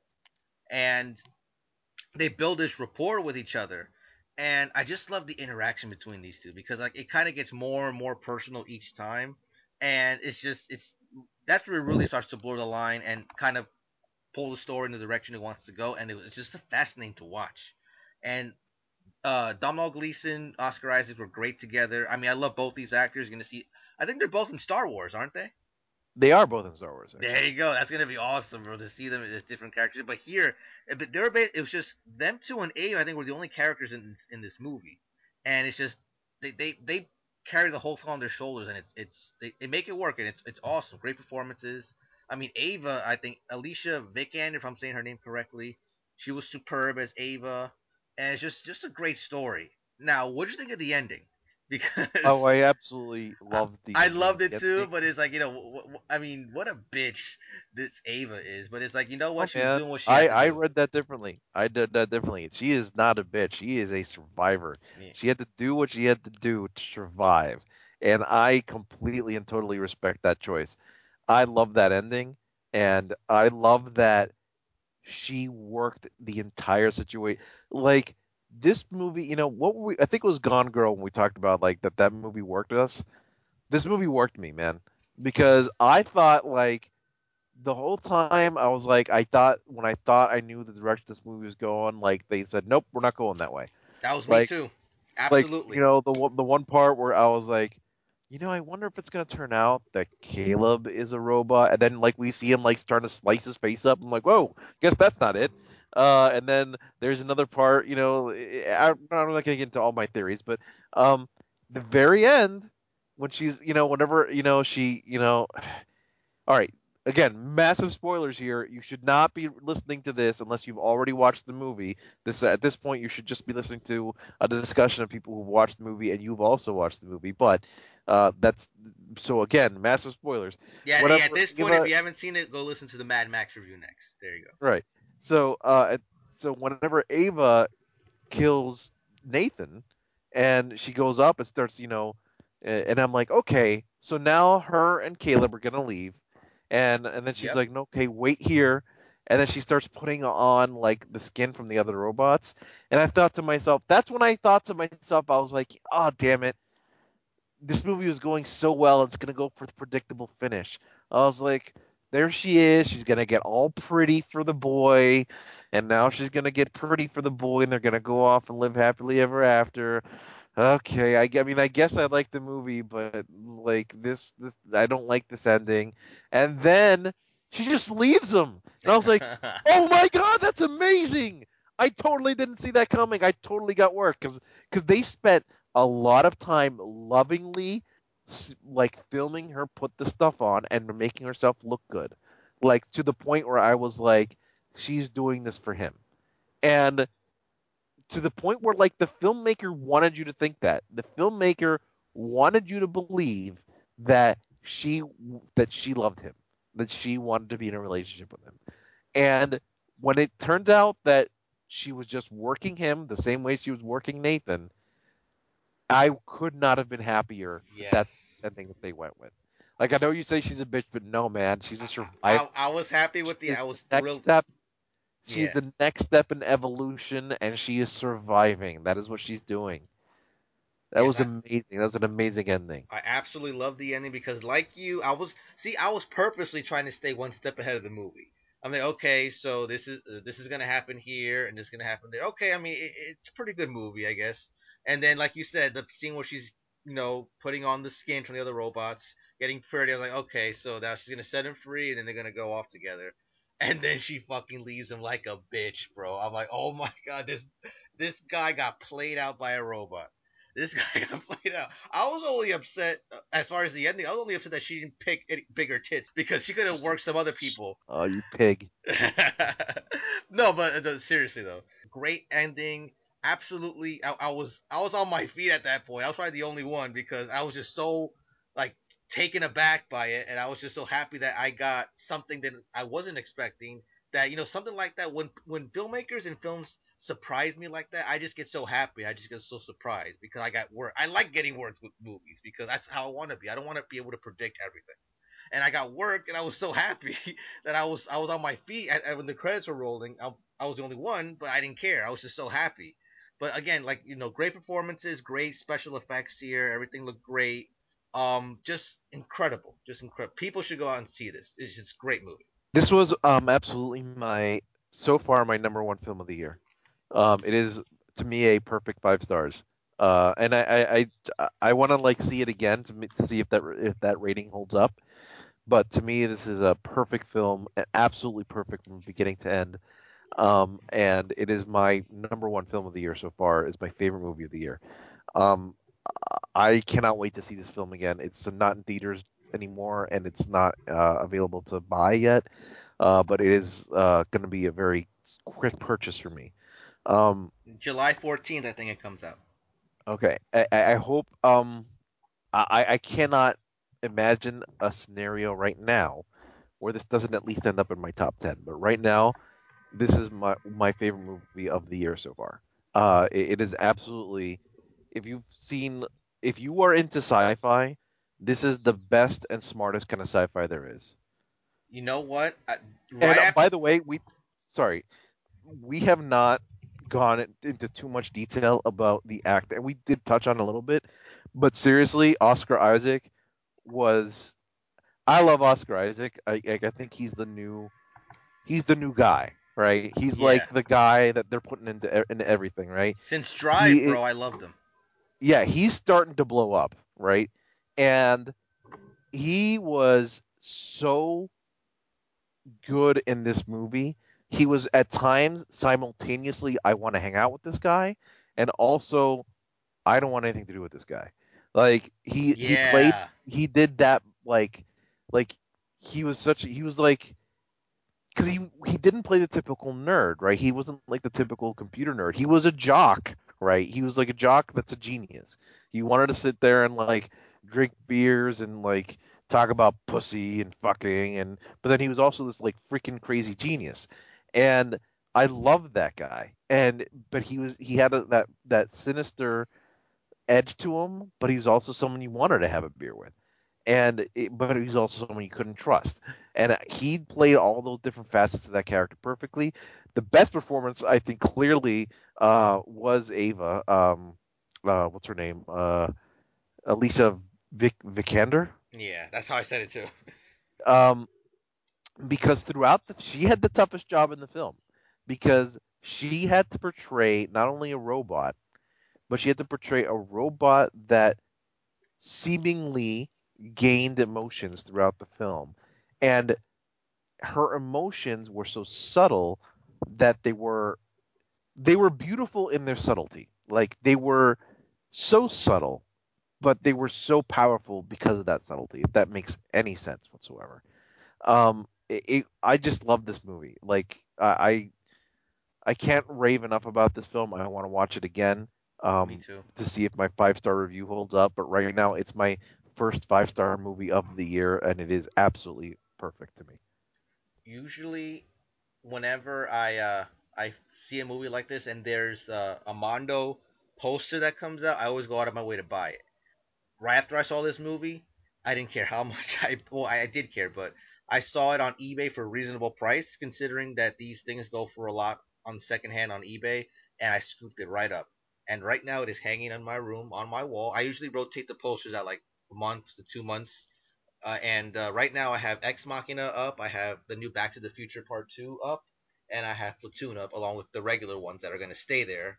That's uh, Godfather, Scarface, and Gravity, unless I find another one to replace Gravity. But for now, Ex Machina is up because I I just got it, so I rotated it into Ex Machina, Back to the Future 2, and Platoon are the ones up as, as far as the other posters right now. And I have the Dark Knight one up too that I just rotated out for a Teenage Mutant Ninja Turtles. So I mean, as soon as I saw this movie, I had to scoop up that that poster, and I did. I'm gonna send it to you now. Actually, I don't know if I've sent it to you before, but I'm sending it to you now so you can see what it looks like.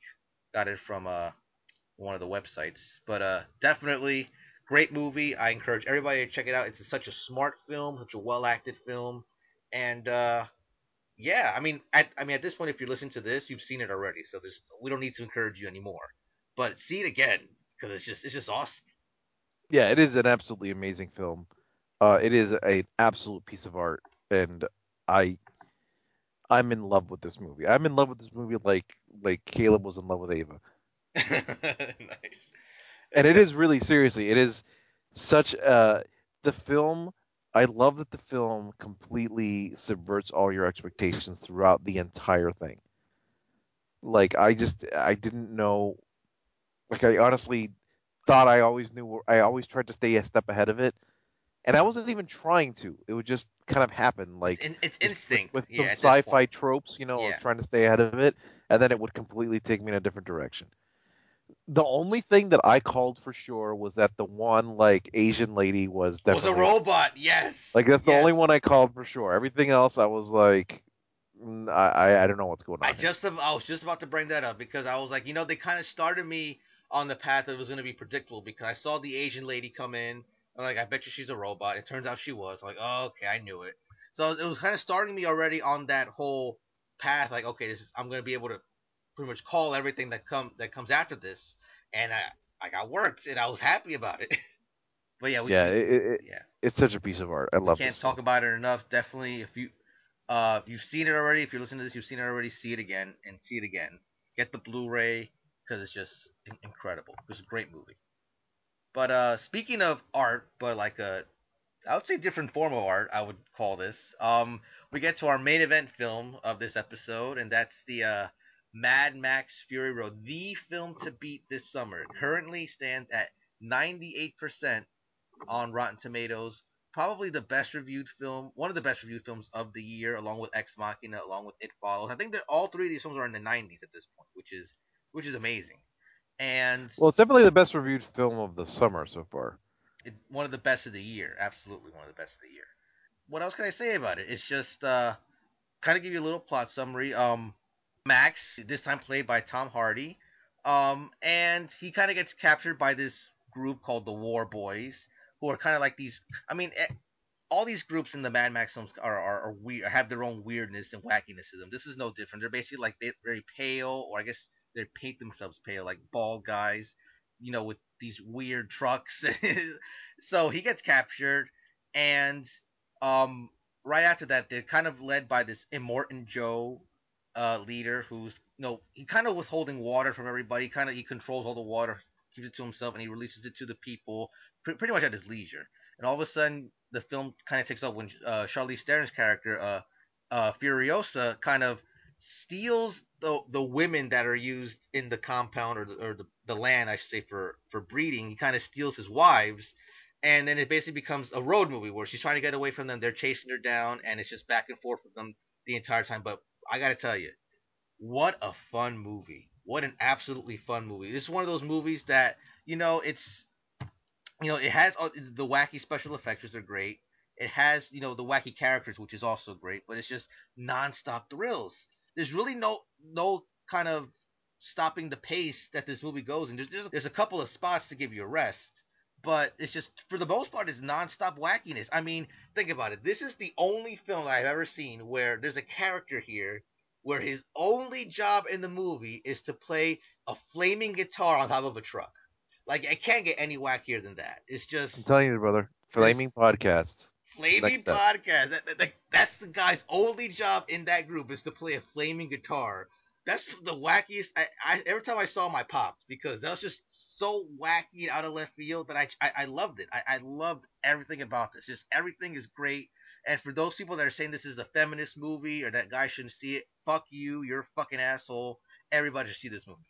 Yeah. So this uh, this film is to me a action work of art. Mm-hmm. This is, you know, I said this before, but whenever I heard they were going to make a new Mad Max movie without Mel Gibson, uh, you know, and updated and, and all this other stuff, and I was like, I was very, I was, I had the same reaction I have to the Blade Runner uh, sequel.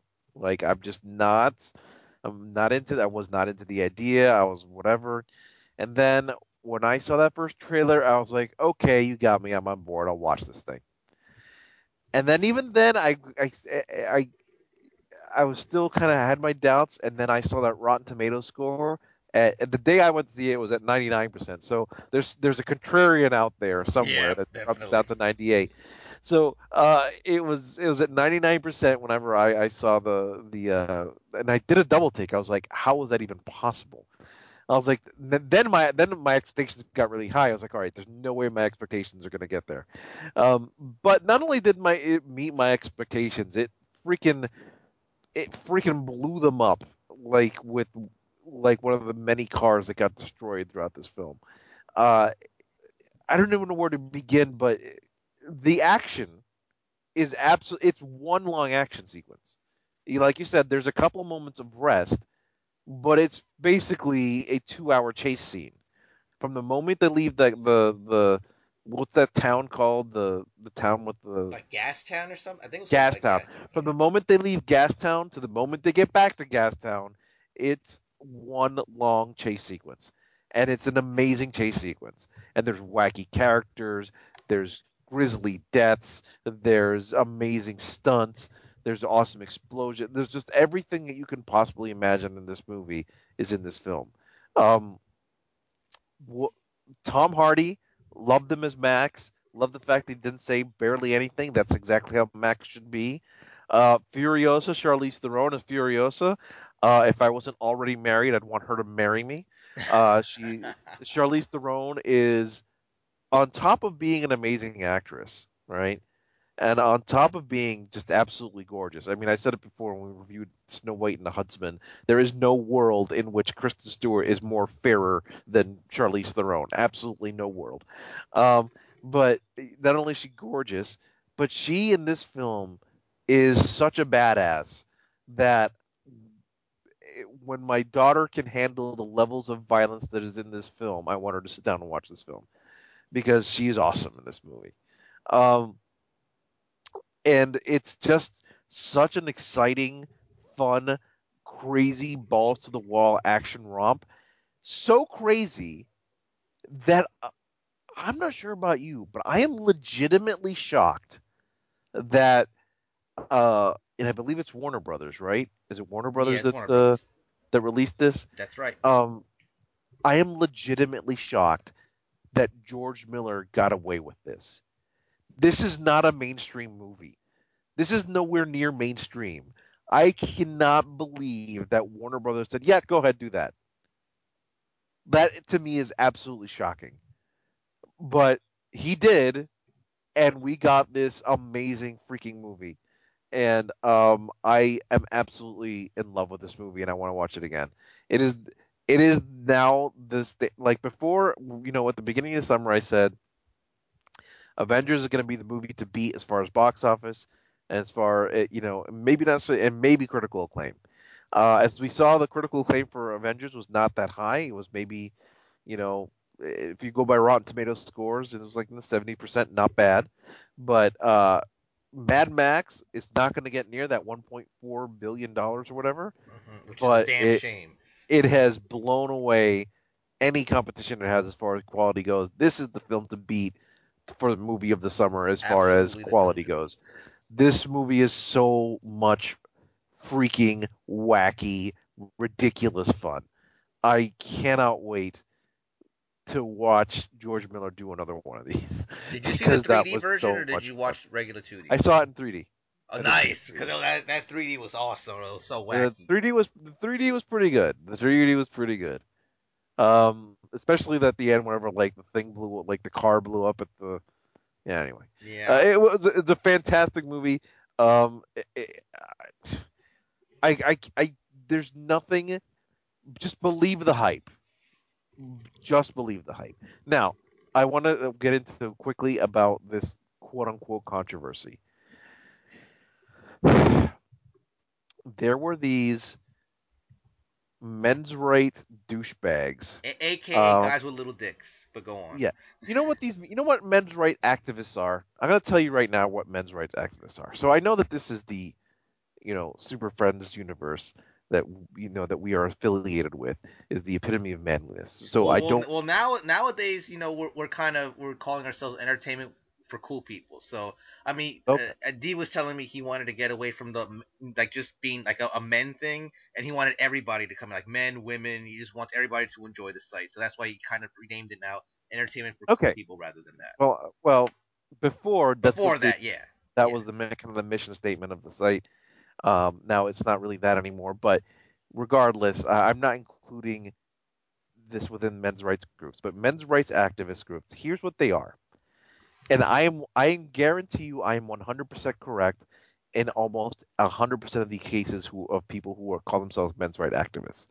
Men's rights activists are groups of men, quote unquote men, who were rejected at some point by some woman somewhere and now are pissed off at women everywhere. Instead of taking the rejection like a man, now they believe they're owed something and now are pissed off at every single woman on the earth.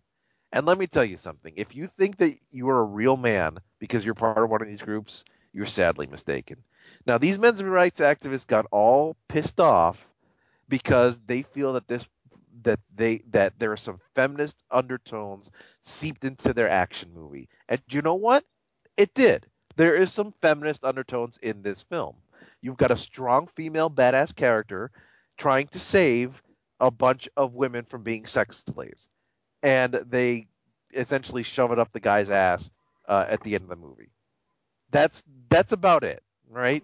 Yeah. Um, apparently, men's right activists got all upset that there's a a strong female character, and b that how dare she liberate a bunch of sex slaves from a man, and also that how dare she, based only on the trailer, mind you, which they didn't even watch the movie, uh, based only on the trailer, uh, how dare she, a woman, give Mad Max orders?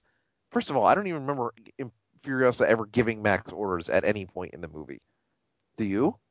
Nope. Not not that I No. can recall.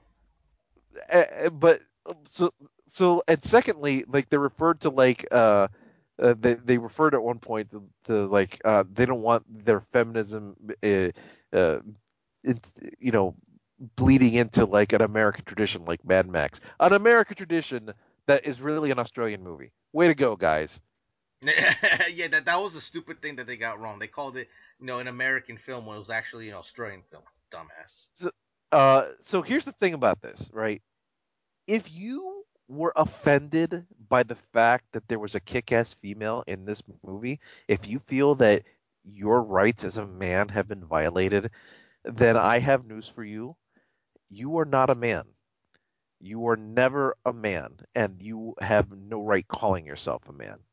This movie is amazing. This movie is awesome, and it's okay if women like this movie. It's not going to make your dick smaller if women like this movie. That's all. That's my randomness. Um, so I wanted to actually read a quote from from this article that kind of started this whole thing. Uh, I'm not gonna give the guy's name because he doesn't deserve the plug, but uh, this is basically part of what he said. He said, "So do yourself." It's a quote. Do your so do yourself and all men across the world a favor. Not only refuse to see the movie, but spread the word as to many to as many men as possible. Most will be taken in by fire tornadoes and explosions because if they sheepishly attend and Fury Road is a blockbuster, then you, me, and all other men and real women, he put that in parentheses, and real women in the world will never be able to see a real action movie ever again that doesn't contain some damn political lecture of, or more about feminism, social justice warrioring, and socialism. Now that just screams like t- little dick to me. It's like, how could you? It's like I can't. I'm speechless. This this sort of thing just leaves me speechless. I can't believe there are people like this that even exist that are allowed to breathe the same air that I breathe. It, it speaks to it. It speaks to me like, again, I got rejected by some girl, and now I'm pissed off at women everywhere. I'm I mean- serious. That's what that's what it sounds like. Yeah, but I mean, thank thankfully this isn't really just uh, like it, this is really the only controversy of the film, and I, to call it controversy is kind of just kind of putting it a little loosely. I mean, not loosely, kind of over overhyping it a bit is what I want to say. But um, because no no matter no matter what what the what these idiots say, this is a great freaking film with a strong female lead that doesn't bow to the tropes that we've seen in previous action movies. She's independent, you know, she she knows what she wants and she's doing it no matter what. And you know, th- we need more characters like this in movies. And it's not because of her that you know the movie fails to these people. In fact, it's what makes it better. And it's not and it's not just her character that takes the stage. It's just just the whole just the whole aura of the action and the wackiness as it's just one big package that I feel anybody could enjoy. Yeah, I I, I don't. I, whatever. Like I, the, these people piss me off. It's like it, they, they're probably the kind of same kind of guys that wouldn't go see the Hunger Games because it stars a woman. And it's like the Hunger Games is a good franchise, regardless of if Yeah. it's a woman or a man. Like it's there's no you know quote unquote like girly stuff in that movie. Like there's a romance subplot, but that's it. But it's it's the most subplot of subplots. Like action drives those films, not romance. Um, but i i whatever. Those guys need to get laid.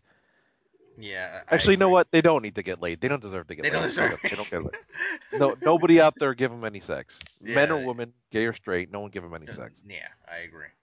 But let, let's kind of you know get a little more lighthearted here because um, I found an article online to keep you know with the Mad Max thing that we're still on about the uh, origins of this character who's called Coma the Doof Warrior, which, as we described in the or as I described earlier, is the guy whose only role in life is to be the guitar player for this for this gang. And uh, um, there's an interview that was shared over from Movie Pilot where uh, I think the writer kind of talked about the origins of this character according to Miller, and this is what this is his quote, and I quote. I knew that George had said that Coma was found by Immortan Joe in a cave and taken under his wing and he learned to be a musician. I kind of embellished that for myself. Basically, my story was that Coma was found with his mother's head after she had been killed, and he was clinging to it, and Immortan Joe came and found him, and Coma took her face off and made the mask out of her face to honor her when he went to war. Now that's kind of a really now every like I said, this, this whole universe is wacky, and this is just another example of like, you know, a wacky backstory for a character that really didn't do much except play a guitar, but it was still one of the most memorable characters in the movie. Yeah, you, he didn't do much, but you remember him.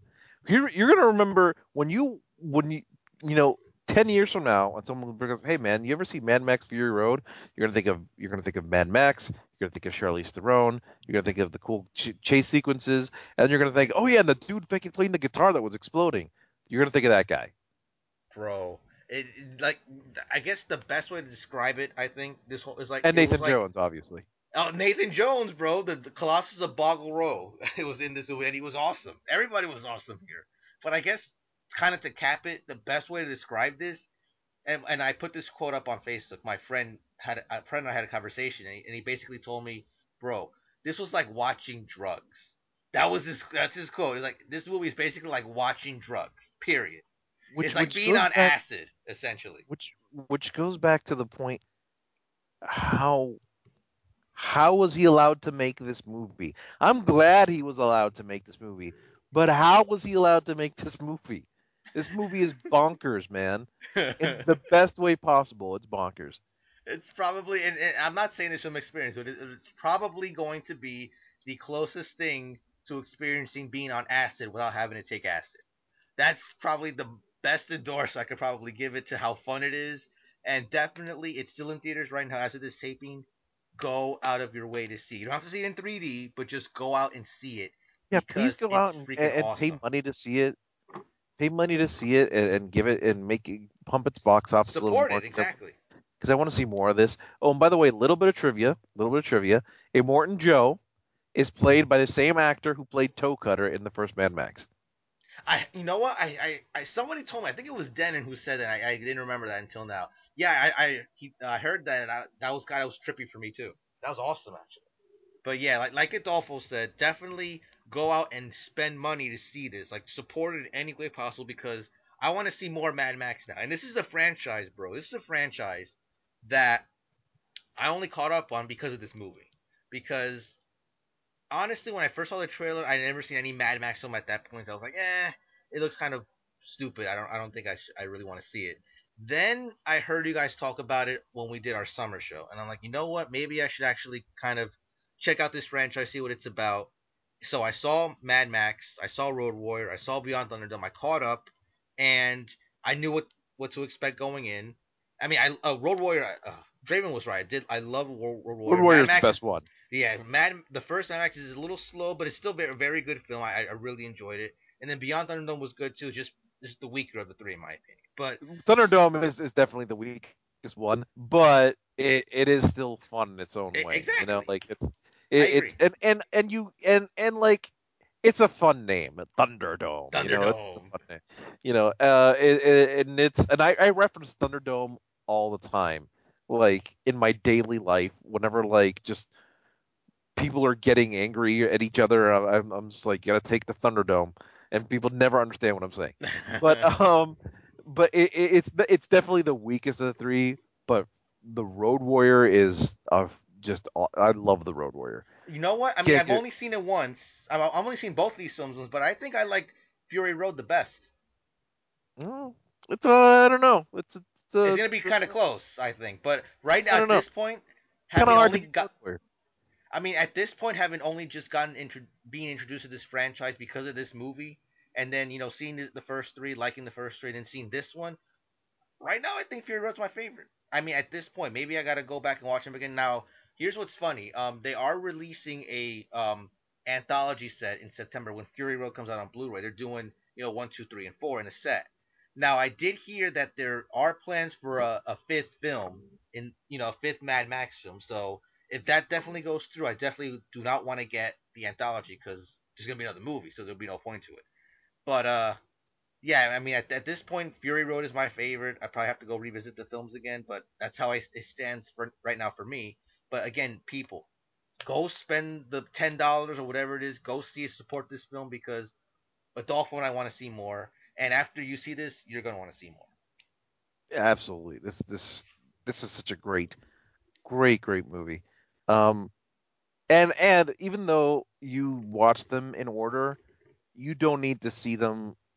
You don't need to see the first three to watch this one. You really don't. Like you, you can watch it cold. Um, because the movie just it throws you into the world and like it doesn't take a lot to like just figure out what's going on. Um, Yeah, because that's the thing. Like it you were saying with with the uh, Fast and Furious. I mean, there's kind of like um connection. Not con- connection is the wrong word. Basically, like each film has a, a story that kind of follows the preceding story, whereas these Mad Max films stand alone as really their own film. There, there's really no there's really no continuing arc over the three films that you need to follow. E- Yeah, the Each, only one that the only one that needs you need like you would if you wanted to watch them in order. The only one you would actually need to not before the actual, but you know what I'm saying. It like it's like the first it's the first one before he becomes you know it's when he loses his family and everything. You know, yeah, like and and that's what kind of turns him into the Max character, right? Um, it's like the origin story, right? Um, but the other ones you can watch pretty much in any order because they're because the way I like to look at the films is like you can kind of see them in any order and they would still make sense. right. I agree, hundred percent. Um, so that's the, I mean that's our glowing endorsement of Mad Max Fury Road. But I know as of this recording, I think just a couple days ago, Tomorrowland came out in theaters. I haven't seen it yet. I do have my studio copy. I, I am gonna check it out. But uh, Adolfo, I know you just recently saw it, so why don't you give us some brief thoughts before we get out of here? Yeah, I'm gonna just uh, we're gonna go over it. Uh, if we're gonna do a deeper review of it later, uh, I'm not gonna go into too an in-depth review now. I will just kind of give some quick thoughts on it. I actually saw it today, uh, this morning, actually, um, and quick thoughts on the film. Uh, it was a fun movie. Uh, it was, you know, um, it was definitely a kids film, uh, a kids sci-fi film, uh, and it's definitely a Disney film. Although there is there are stakes, people like the bad guys do kill people, right? Um, but they're not. You know, you don't you don't it's just enough for the for you to feel that the hero is in a little bit of danger, but you don't never necessarily doubt that the hero will not uh, triumph in the end, right? Um, uh, I like it does have kind of the the feel of like those old school Disney movies, like like I I, I enjoyed it. It's not great, but I the fifty percent rating on Rotten Tomatoes I think is a little harsh. Uh, like I don't I, I, I don't I guess I fall in the fifty percent that liked it as opposed to the fifty percent that didn't like it. But it, it's it's not an awesome movie, but it it certainly intrigued me, and I would like to see more uh, more films set in this world. I, I thought it was very, it was a lot of fun, and and what I liked about it was that unlike a lot of sci-fi, unlike movies like Mad Max Fury Road, um, it's not a bleak and depressing movie. It's not a sci. A lot of sci-fi nowadays is about a pessimistic future, and this is a very hopeful future and an optimistic future. And God forbid we make a movie about that, right? Um, and it, it's all about hope and optimism, and that worked for me. So, um, and I also kind of see it as a comment. The whole film is a commentary on the sci-fi genre in general, but we can get into that when we when we do a full uh, a more full review. But it, it's a it's a fun movie. Not a great film, but it's a fun film. It's like a three star film. Three stars. Okay. I mean, it, it sounds like it's still worth checking out. Definitely. I think so, and and it's it's a very it's a, it's a very visually uh visually impressive film, especially when they're in Tomorrowland. So I think it is worth checking out on the on the big screen.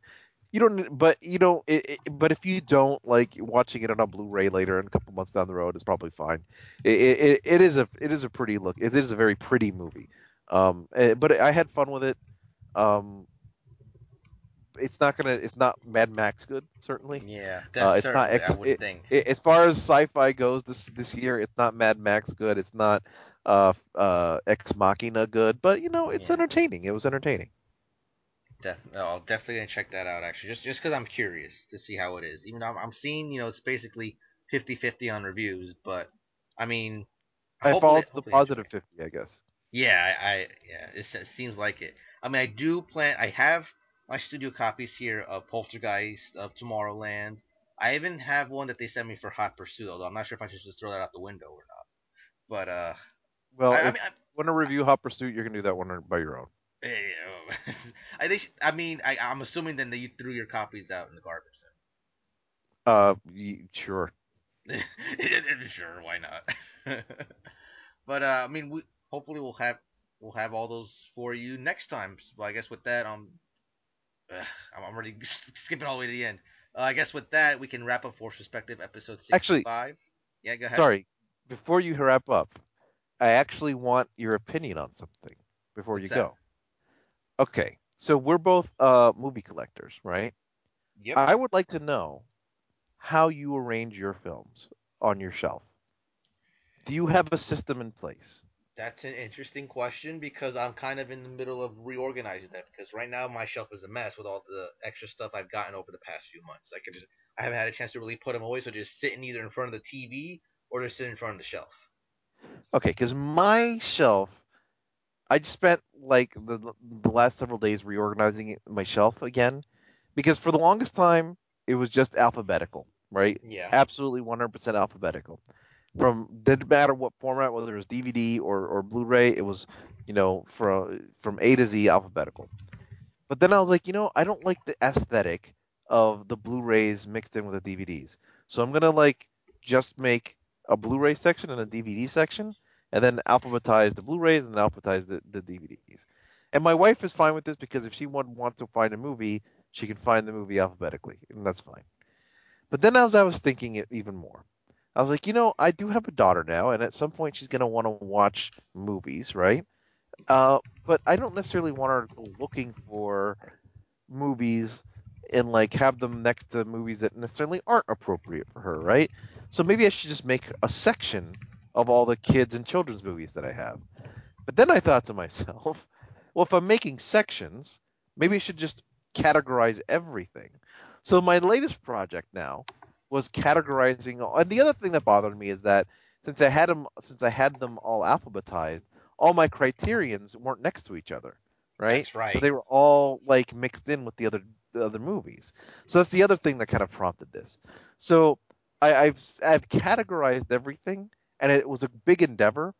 And now I think I've got an okay system, but I'm still not sure. So here's my current system. It's all separated by categories and genres.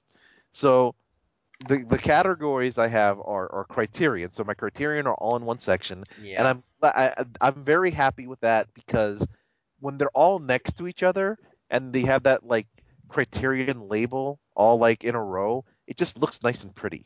You know, it really does. It, looks, it really looks nice. It looks like I don't know. It just looks nice to have all the Criterion labels right next to them, except for the, my one goddamn Royal Tenenbaums DVD, which is the old label style, oh. which has so it's screwing up the order. So I, I'm kind of thinking I, I, I think they re-released it on Blu-ray. Which I have the Blu-ray. Label. You're absolutely right. So, but I got the DVD before they like way back in the day, like back yeah. whenever it first came out on DVD. So it had the old style on it. So now I want to get the new the Blu-ray just to update the lineup so that it it it makes it work. Um, the other one and the and this is how much of a nerd your co-host is. I had the Chasing Amy uh, Criterion, Yeah. and that that also has the old uh style logo. I have that one too. So I went online. I am such a freaking dork. I went online and I downloaded a Photoshop template of the Criterion DVD art, and then I've scanned my Chasing Amy cover, and then I put it underneath the, the I put it know where this underneath the. Criterion template, and then reprinted it out at, at a FedEx Kinkos, and then put that in the thing so that it would line up perfectly again That's which I probably should have done with the Royal Tenenbaums as well. But I, I figured it's probably just e- that was such a pain in the ass. It's easier just to buy the new copy of Royal Tenenbaums, whereas Chasing Amy doesn't have a, a new copy yet. So that's that's um that's what I did. But uh so then so let me ask you this because this is what I did with the rest of my categories, right? Okay. So first of all, there's three uncategorized movies, but that's because they're in their own section. They're they are the first three movies in the on my shelf because they're the three best movies ever made, and that's uh, Casablanca, Citizen Kane, and The Godfather. They don't categorize because they're on the they're in their own category, right? Then you have the criterions, and then the next section is best picture winners, right? and then it goes into uh then it's just like gen then it goes by director for movies that I have a lot of the directors. So then it's categorized by Hitchcock and uh Scorsese, uh Tarantino, um Spielberg, and I forget the other one. And then I go into cat like general categories like action, drama, horror, sci-fi, whatever, right? Mm-hmm. but within um but then i but then as i was in certain categories i was like well crap i kind of want all these together now so oh kubrick was the other director um so i kind of want all these together now so within action there's a subgenre of just james bond movies right so i had to have those Right. together then i was like another s- subgenre of martial arts movies another subgenre of arnold movies because you kind of have to have those together you know um, and then under under uh, uh, comedy, there's general comedy, and then there's 80s comedies. Oh, see, And I don't uh, even I don't even do it like that. I just comedy, and it just is there. no, I had to I because I had too many 80s comedies. I was like, I gotta separate them, man. Like I feel like Breakfast Club and you know uh, those kind of movies are separate than like you know there's something about Mary. So I separated them. And then drama got separated into like regular drama, and then war, uh, and then biopics. Uh, and I didn't separate horror movies because then I think that was getting too much. So I just kept general horror. So I didn't like do vampires or zombies or anything. That's general horror. The only thing I separated out of sci-fi was superheroes. So all my superhero comic book movies are all together. So that's my general. Oh, and also my children and animated movies are all together, so my daughter can easily find them someday. Nice. So that's my general categorization. And I know that I sound like a raving madman at this point but I I, I want to know I I want to put this out there to the audience because I know there's got to be other freaks like me that either appreciate this or know my like constant struggle to keep things organized. Yeah. My wife hates this by the way because now she can't find anything. I was like, yeah, but now you know. Now if you could, now if you're in the mood for something, you can go to a certain section instead of looking through all the titles. And she's like, whatever. I don't understand. But it's Um, nice to see. It's nice to look at the shelf and see all the Hitchcocks together. You know, it's like, oh, there they all are. That's true. I mean, I, I agree definitely. But uh, what here's what I was gonna say before was um, you mentioned the Criterion before, and I sent you the uh, link for the August titles, bro. Yes. Probably the first time in a while where a, a month of their releases, I wanted to get all of them. Dressed to Kill, which you think is weird, but I don't think so at all. I think uh, Dressed to Kill is awesome. It's Um, such a like trashy movie. Like it's. I love the fact that it's it's. It's not that it's weird. It's like, it's like, huh. All right, dressed to kill. All right, we'll do that. It's fine. Yeah, it's, uh, it's it's a trashy movie, man. Yeah, I agree, but it's but it's also it's our boy De Palma, who I love. I will never hate De Palma the person ever again because of Scarface. That's my absolute favorite movie, as a lot of people know. So I'll, he will always be up there for me because of that. Um, but you have Dressed to Kill, you have Two Days One Night, which I told you about was awesome movie. Marion Cotillard was nominated for the Oscar for that. Um, Night and the City. Uh, French Lieutenant's Woman. Yes, French Lieutenant's Woman. Yes, I Yeah, heard yeah, about yeah. that because I t- talked about that in my uh, my film class. So I always wanted to see it. Now it's coming out on Criterion. Definitely got to check it out now. And um, just great stuff this month. It's great. I, there's a, there's a Truffaut title there too. They, I'm annoyed that they because that they bumped Moonrise Kingdom to September because that was supposed to come out in July, and they bumped it to September. That- annoys me. Oh, Moonrise. Oh yeah, I heard about that. They bumped it, but I don't know why. I think do you think it has to do with the artwork? I don't think that an art, that artwork would delay something like that. Would Well, you? maybe they can't. They can't decide on something. That's you know. I don't know. There must be something holding it up. I don't know what it is. That's what I told you, bro. Don't buy Wes Anderson movies it, because they're gonna come out on Blu-ray. Almost everything up to this point, except at this point now, it's only Grand Budapest that that doesn't have Criterion now. But it will. because everything else has. Because it, 'cause it took for it took a long time for Fantastic Mr. Fox for some reason, which I believe was the first animated film that they ever put on Criterion. Right. Um, but once uh, once Fantastic Mr. Fox came out, and by then, uh, um, Royal Tenenbaums, Life Aquatic, and Bottle Rocket, Owen Rushmore were all on, but they Mhm. skipped over Darjeeling Limited for a while. But then they went back and put that in. yeah, because that, to me it, it- it's okay. That- it's not really. That's one his weakest best. one. That is really his weakest one. Um, and then yeah, now like, they put like for me, right. like it was a struggle for me to even watch that one, but it came on I think on the Sundance channel because I left Sundance because it's always unedited. Like it, it'll go for like four hours because with the commercials, but it'll be unedited. So I always trust watching movies off of Sundance if I haven't seen them before. Like I watched Boogie Nights off of Sundance channel. Um, so I said, okay, let me watch this finally, and I mean, I, it, it was okay, but it was like compared to like his other ones, it's definitely like Yeah, it's not near my bottom. favorite. It's not my favorite either.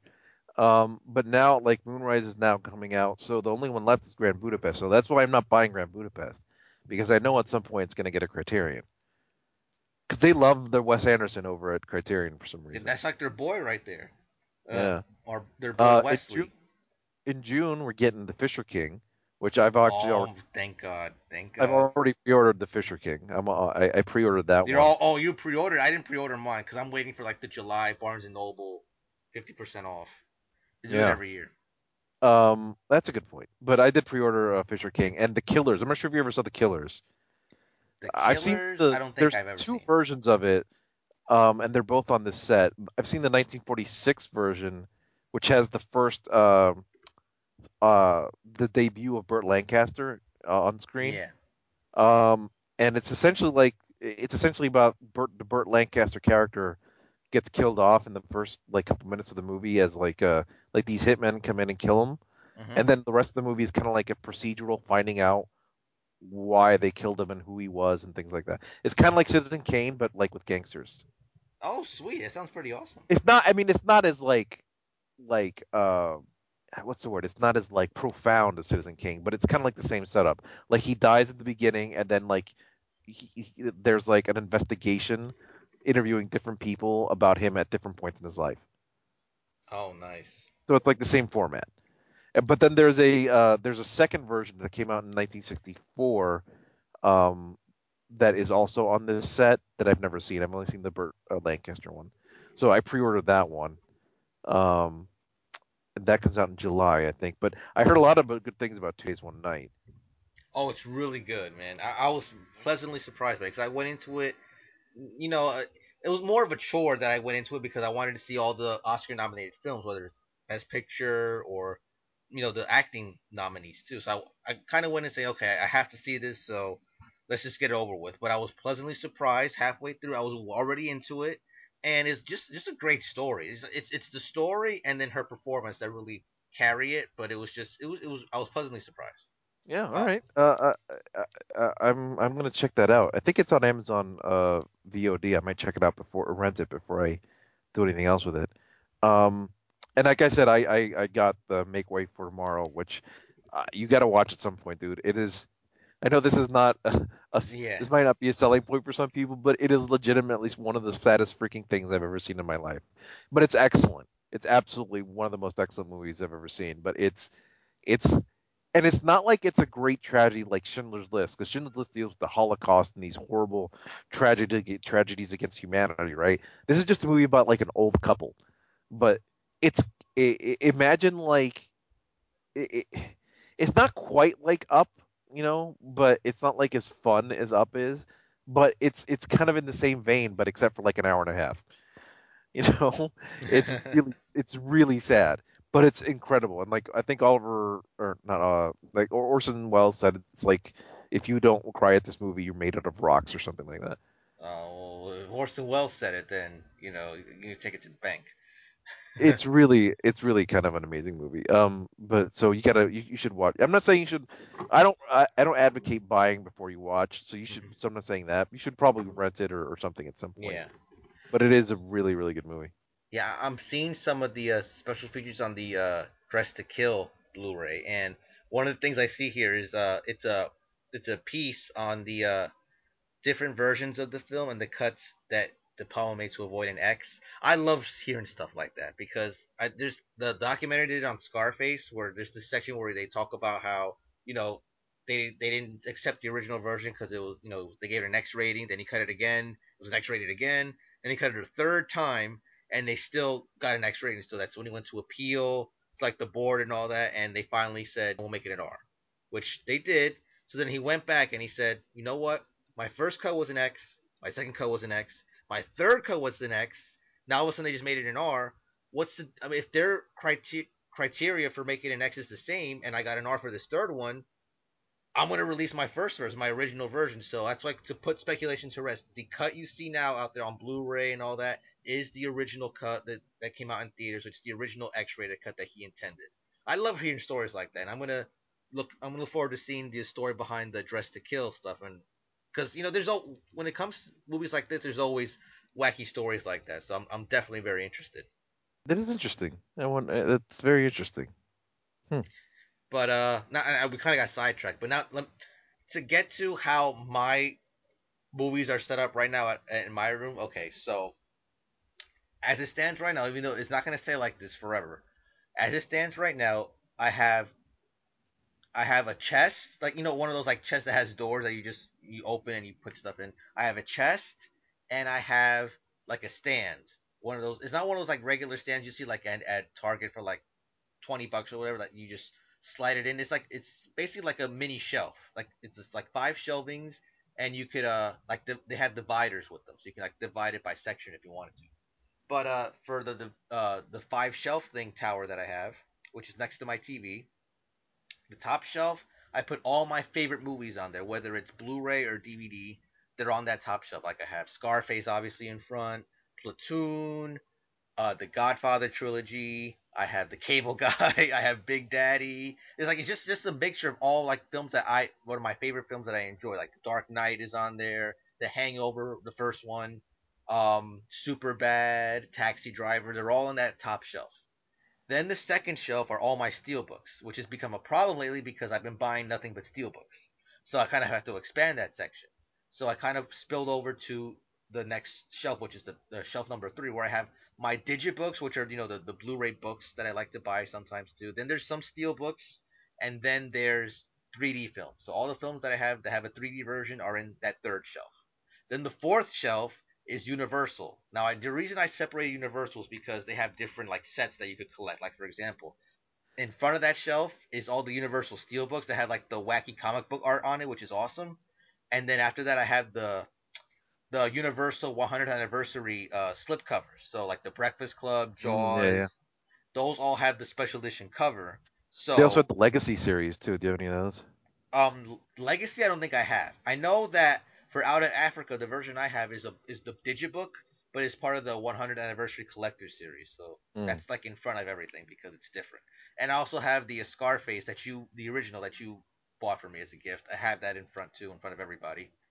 And then the bottom shelf, the shelf is just a just a random assortment of my other favorite films that I couldn't really find a place for. Like Apocalypse Now is there, um, Metropolis, Double Indemnity, This Is the End, Reservoir Dogs, Schindler's List, Fight Club.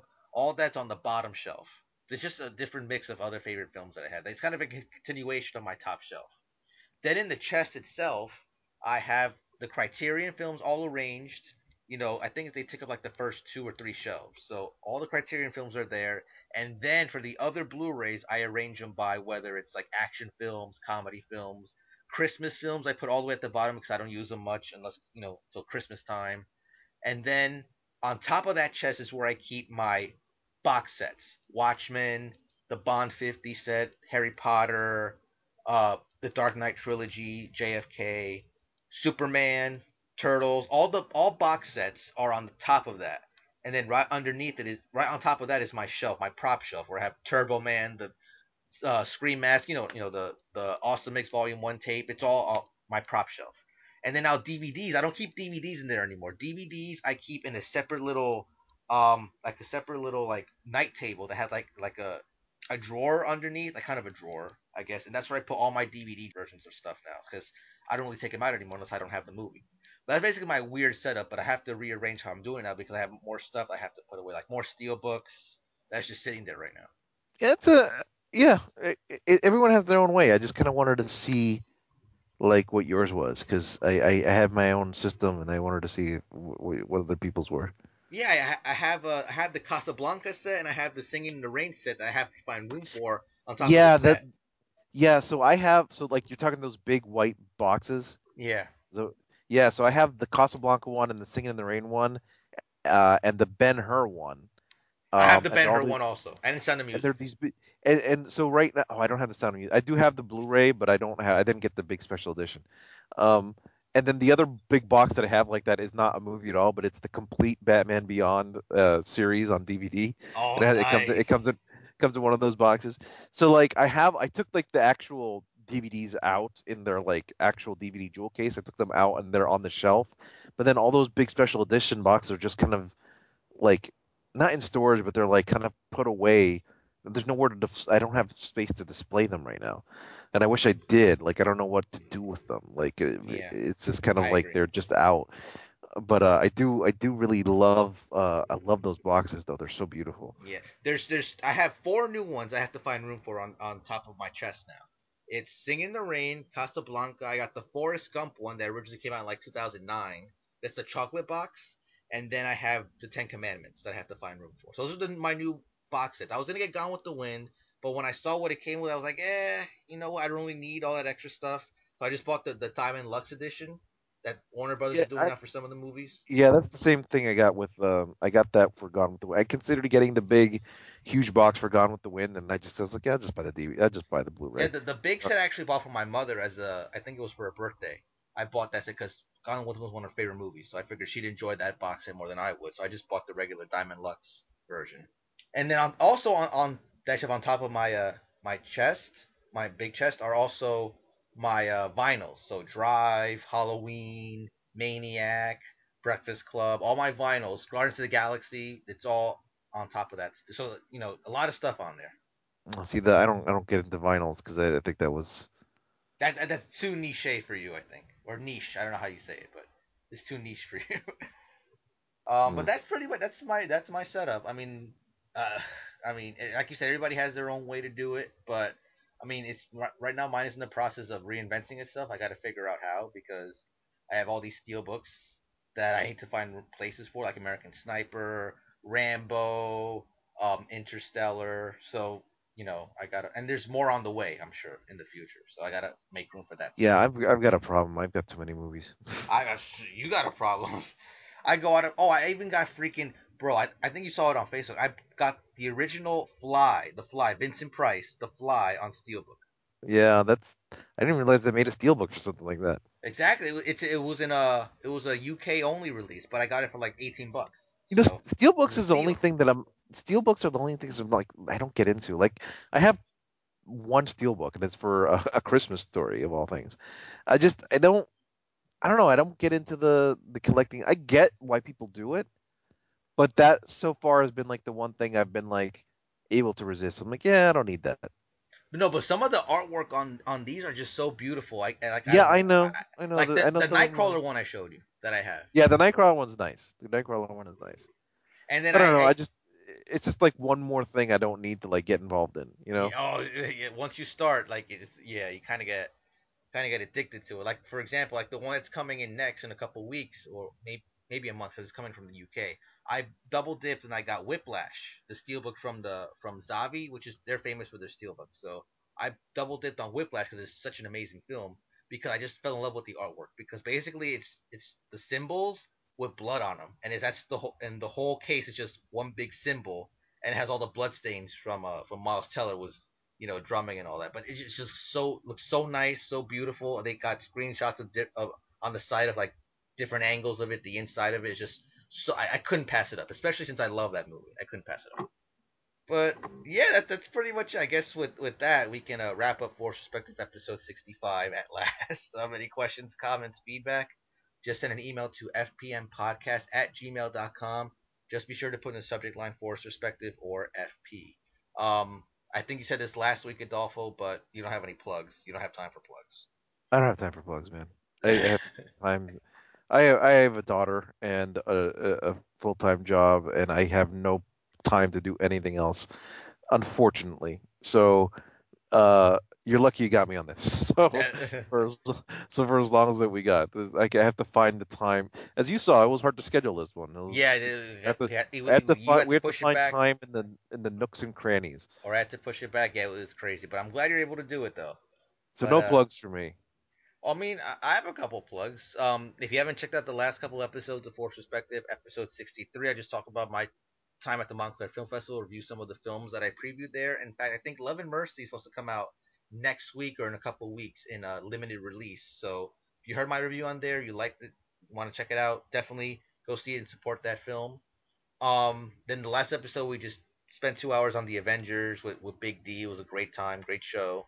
And uh, last week on Super Friends Universe, instead of a Forced perspective, I put out the Pinocchio History of Disney episode, episode number 002.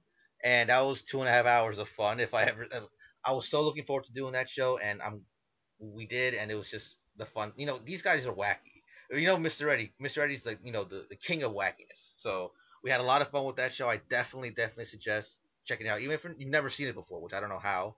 You've never seen Pinocchio before, but um, definitely check it out. It's definitely a fun time. And that's pretty much it. Just check out all the other great stuff on superfriendsuniverse.com. Uh, yeah, that's pretty much all I have to say. Any uh, any last words before we get out of here? No, organize your DVD shelves, people. It's Yeah, it's your duty. yeah, yeah. Or, yes, organize your DVD shows in your own unique way. Don't just copy what we're doing. You know, I mean, if you want to, you can. We're not stopping you, but definitely find you know, find what you like more, what what's unique to you, and do it that way. Uh, and guess that's that's gonna do it. Um, on behalf of Adolfo Sports Guy Five One Five, thank you for joining us on this episode, and uh, we'll see you next time. Uh, take it easy, everybody. Thanks.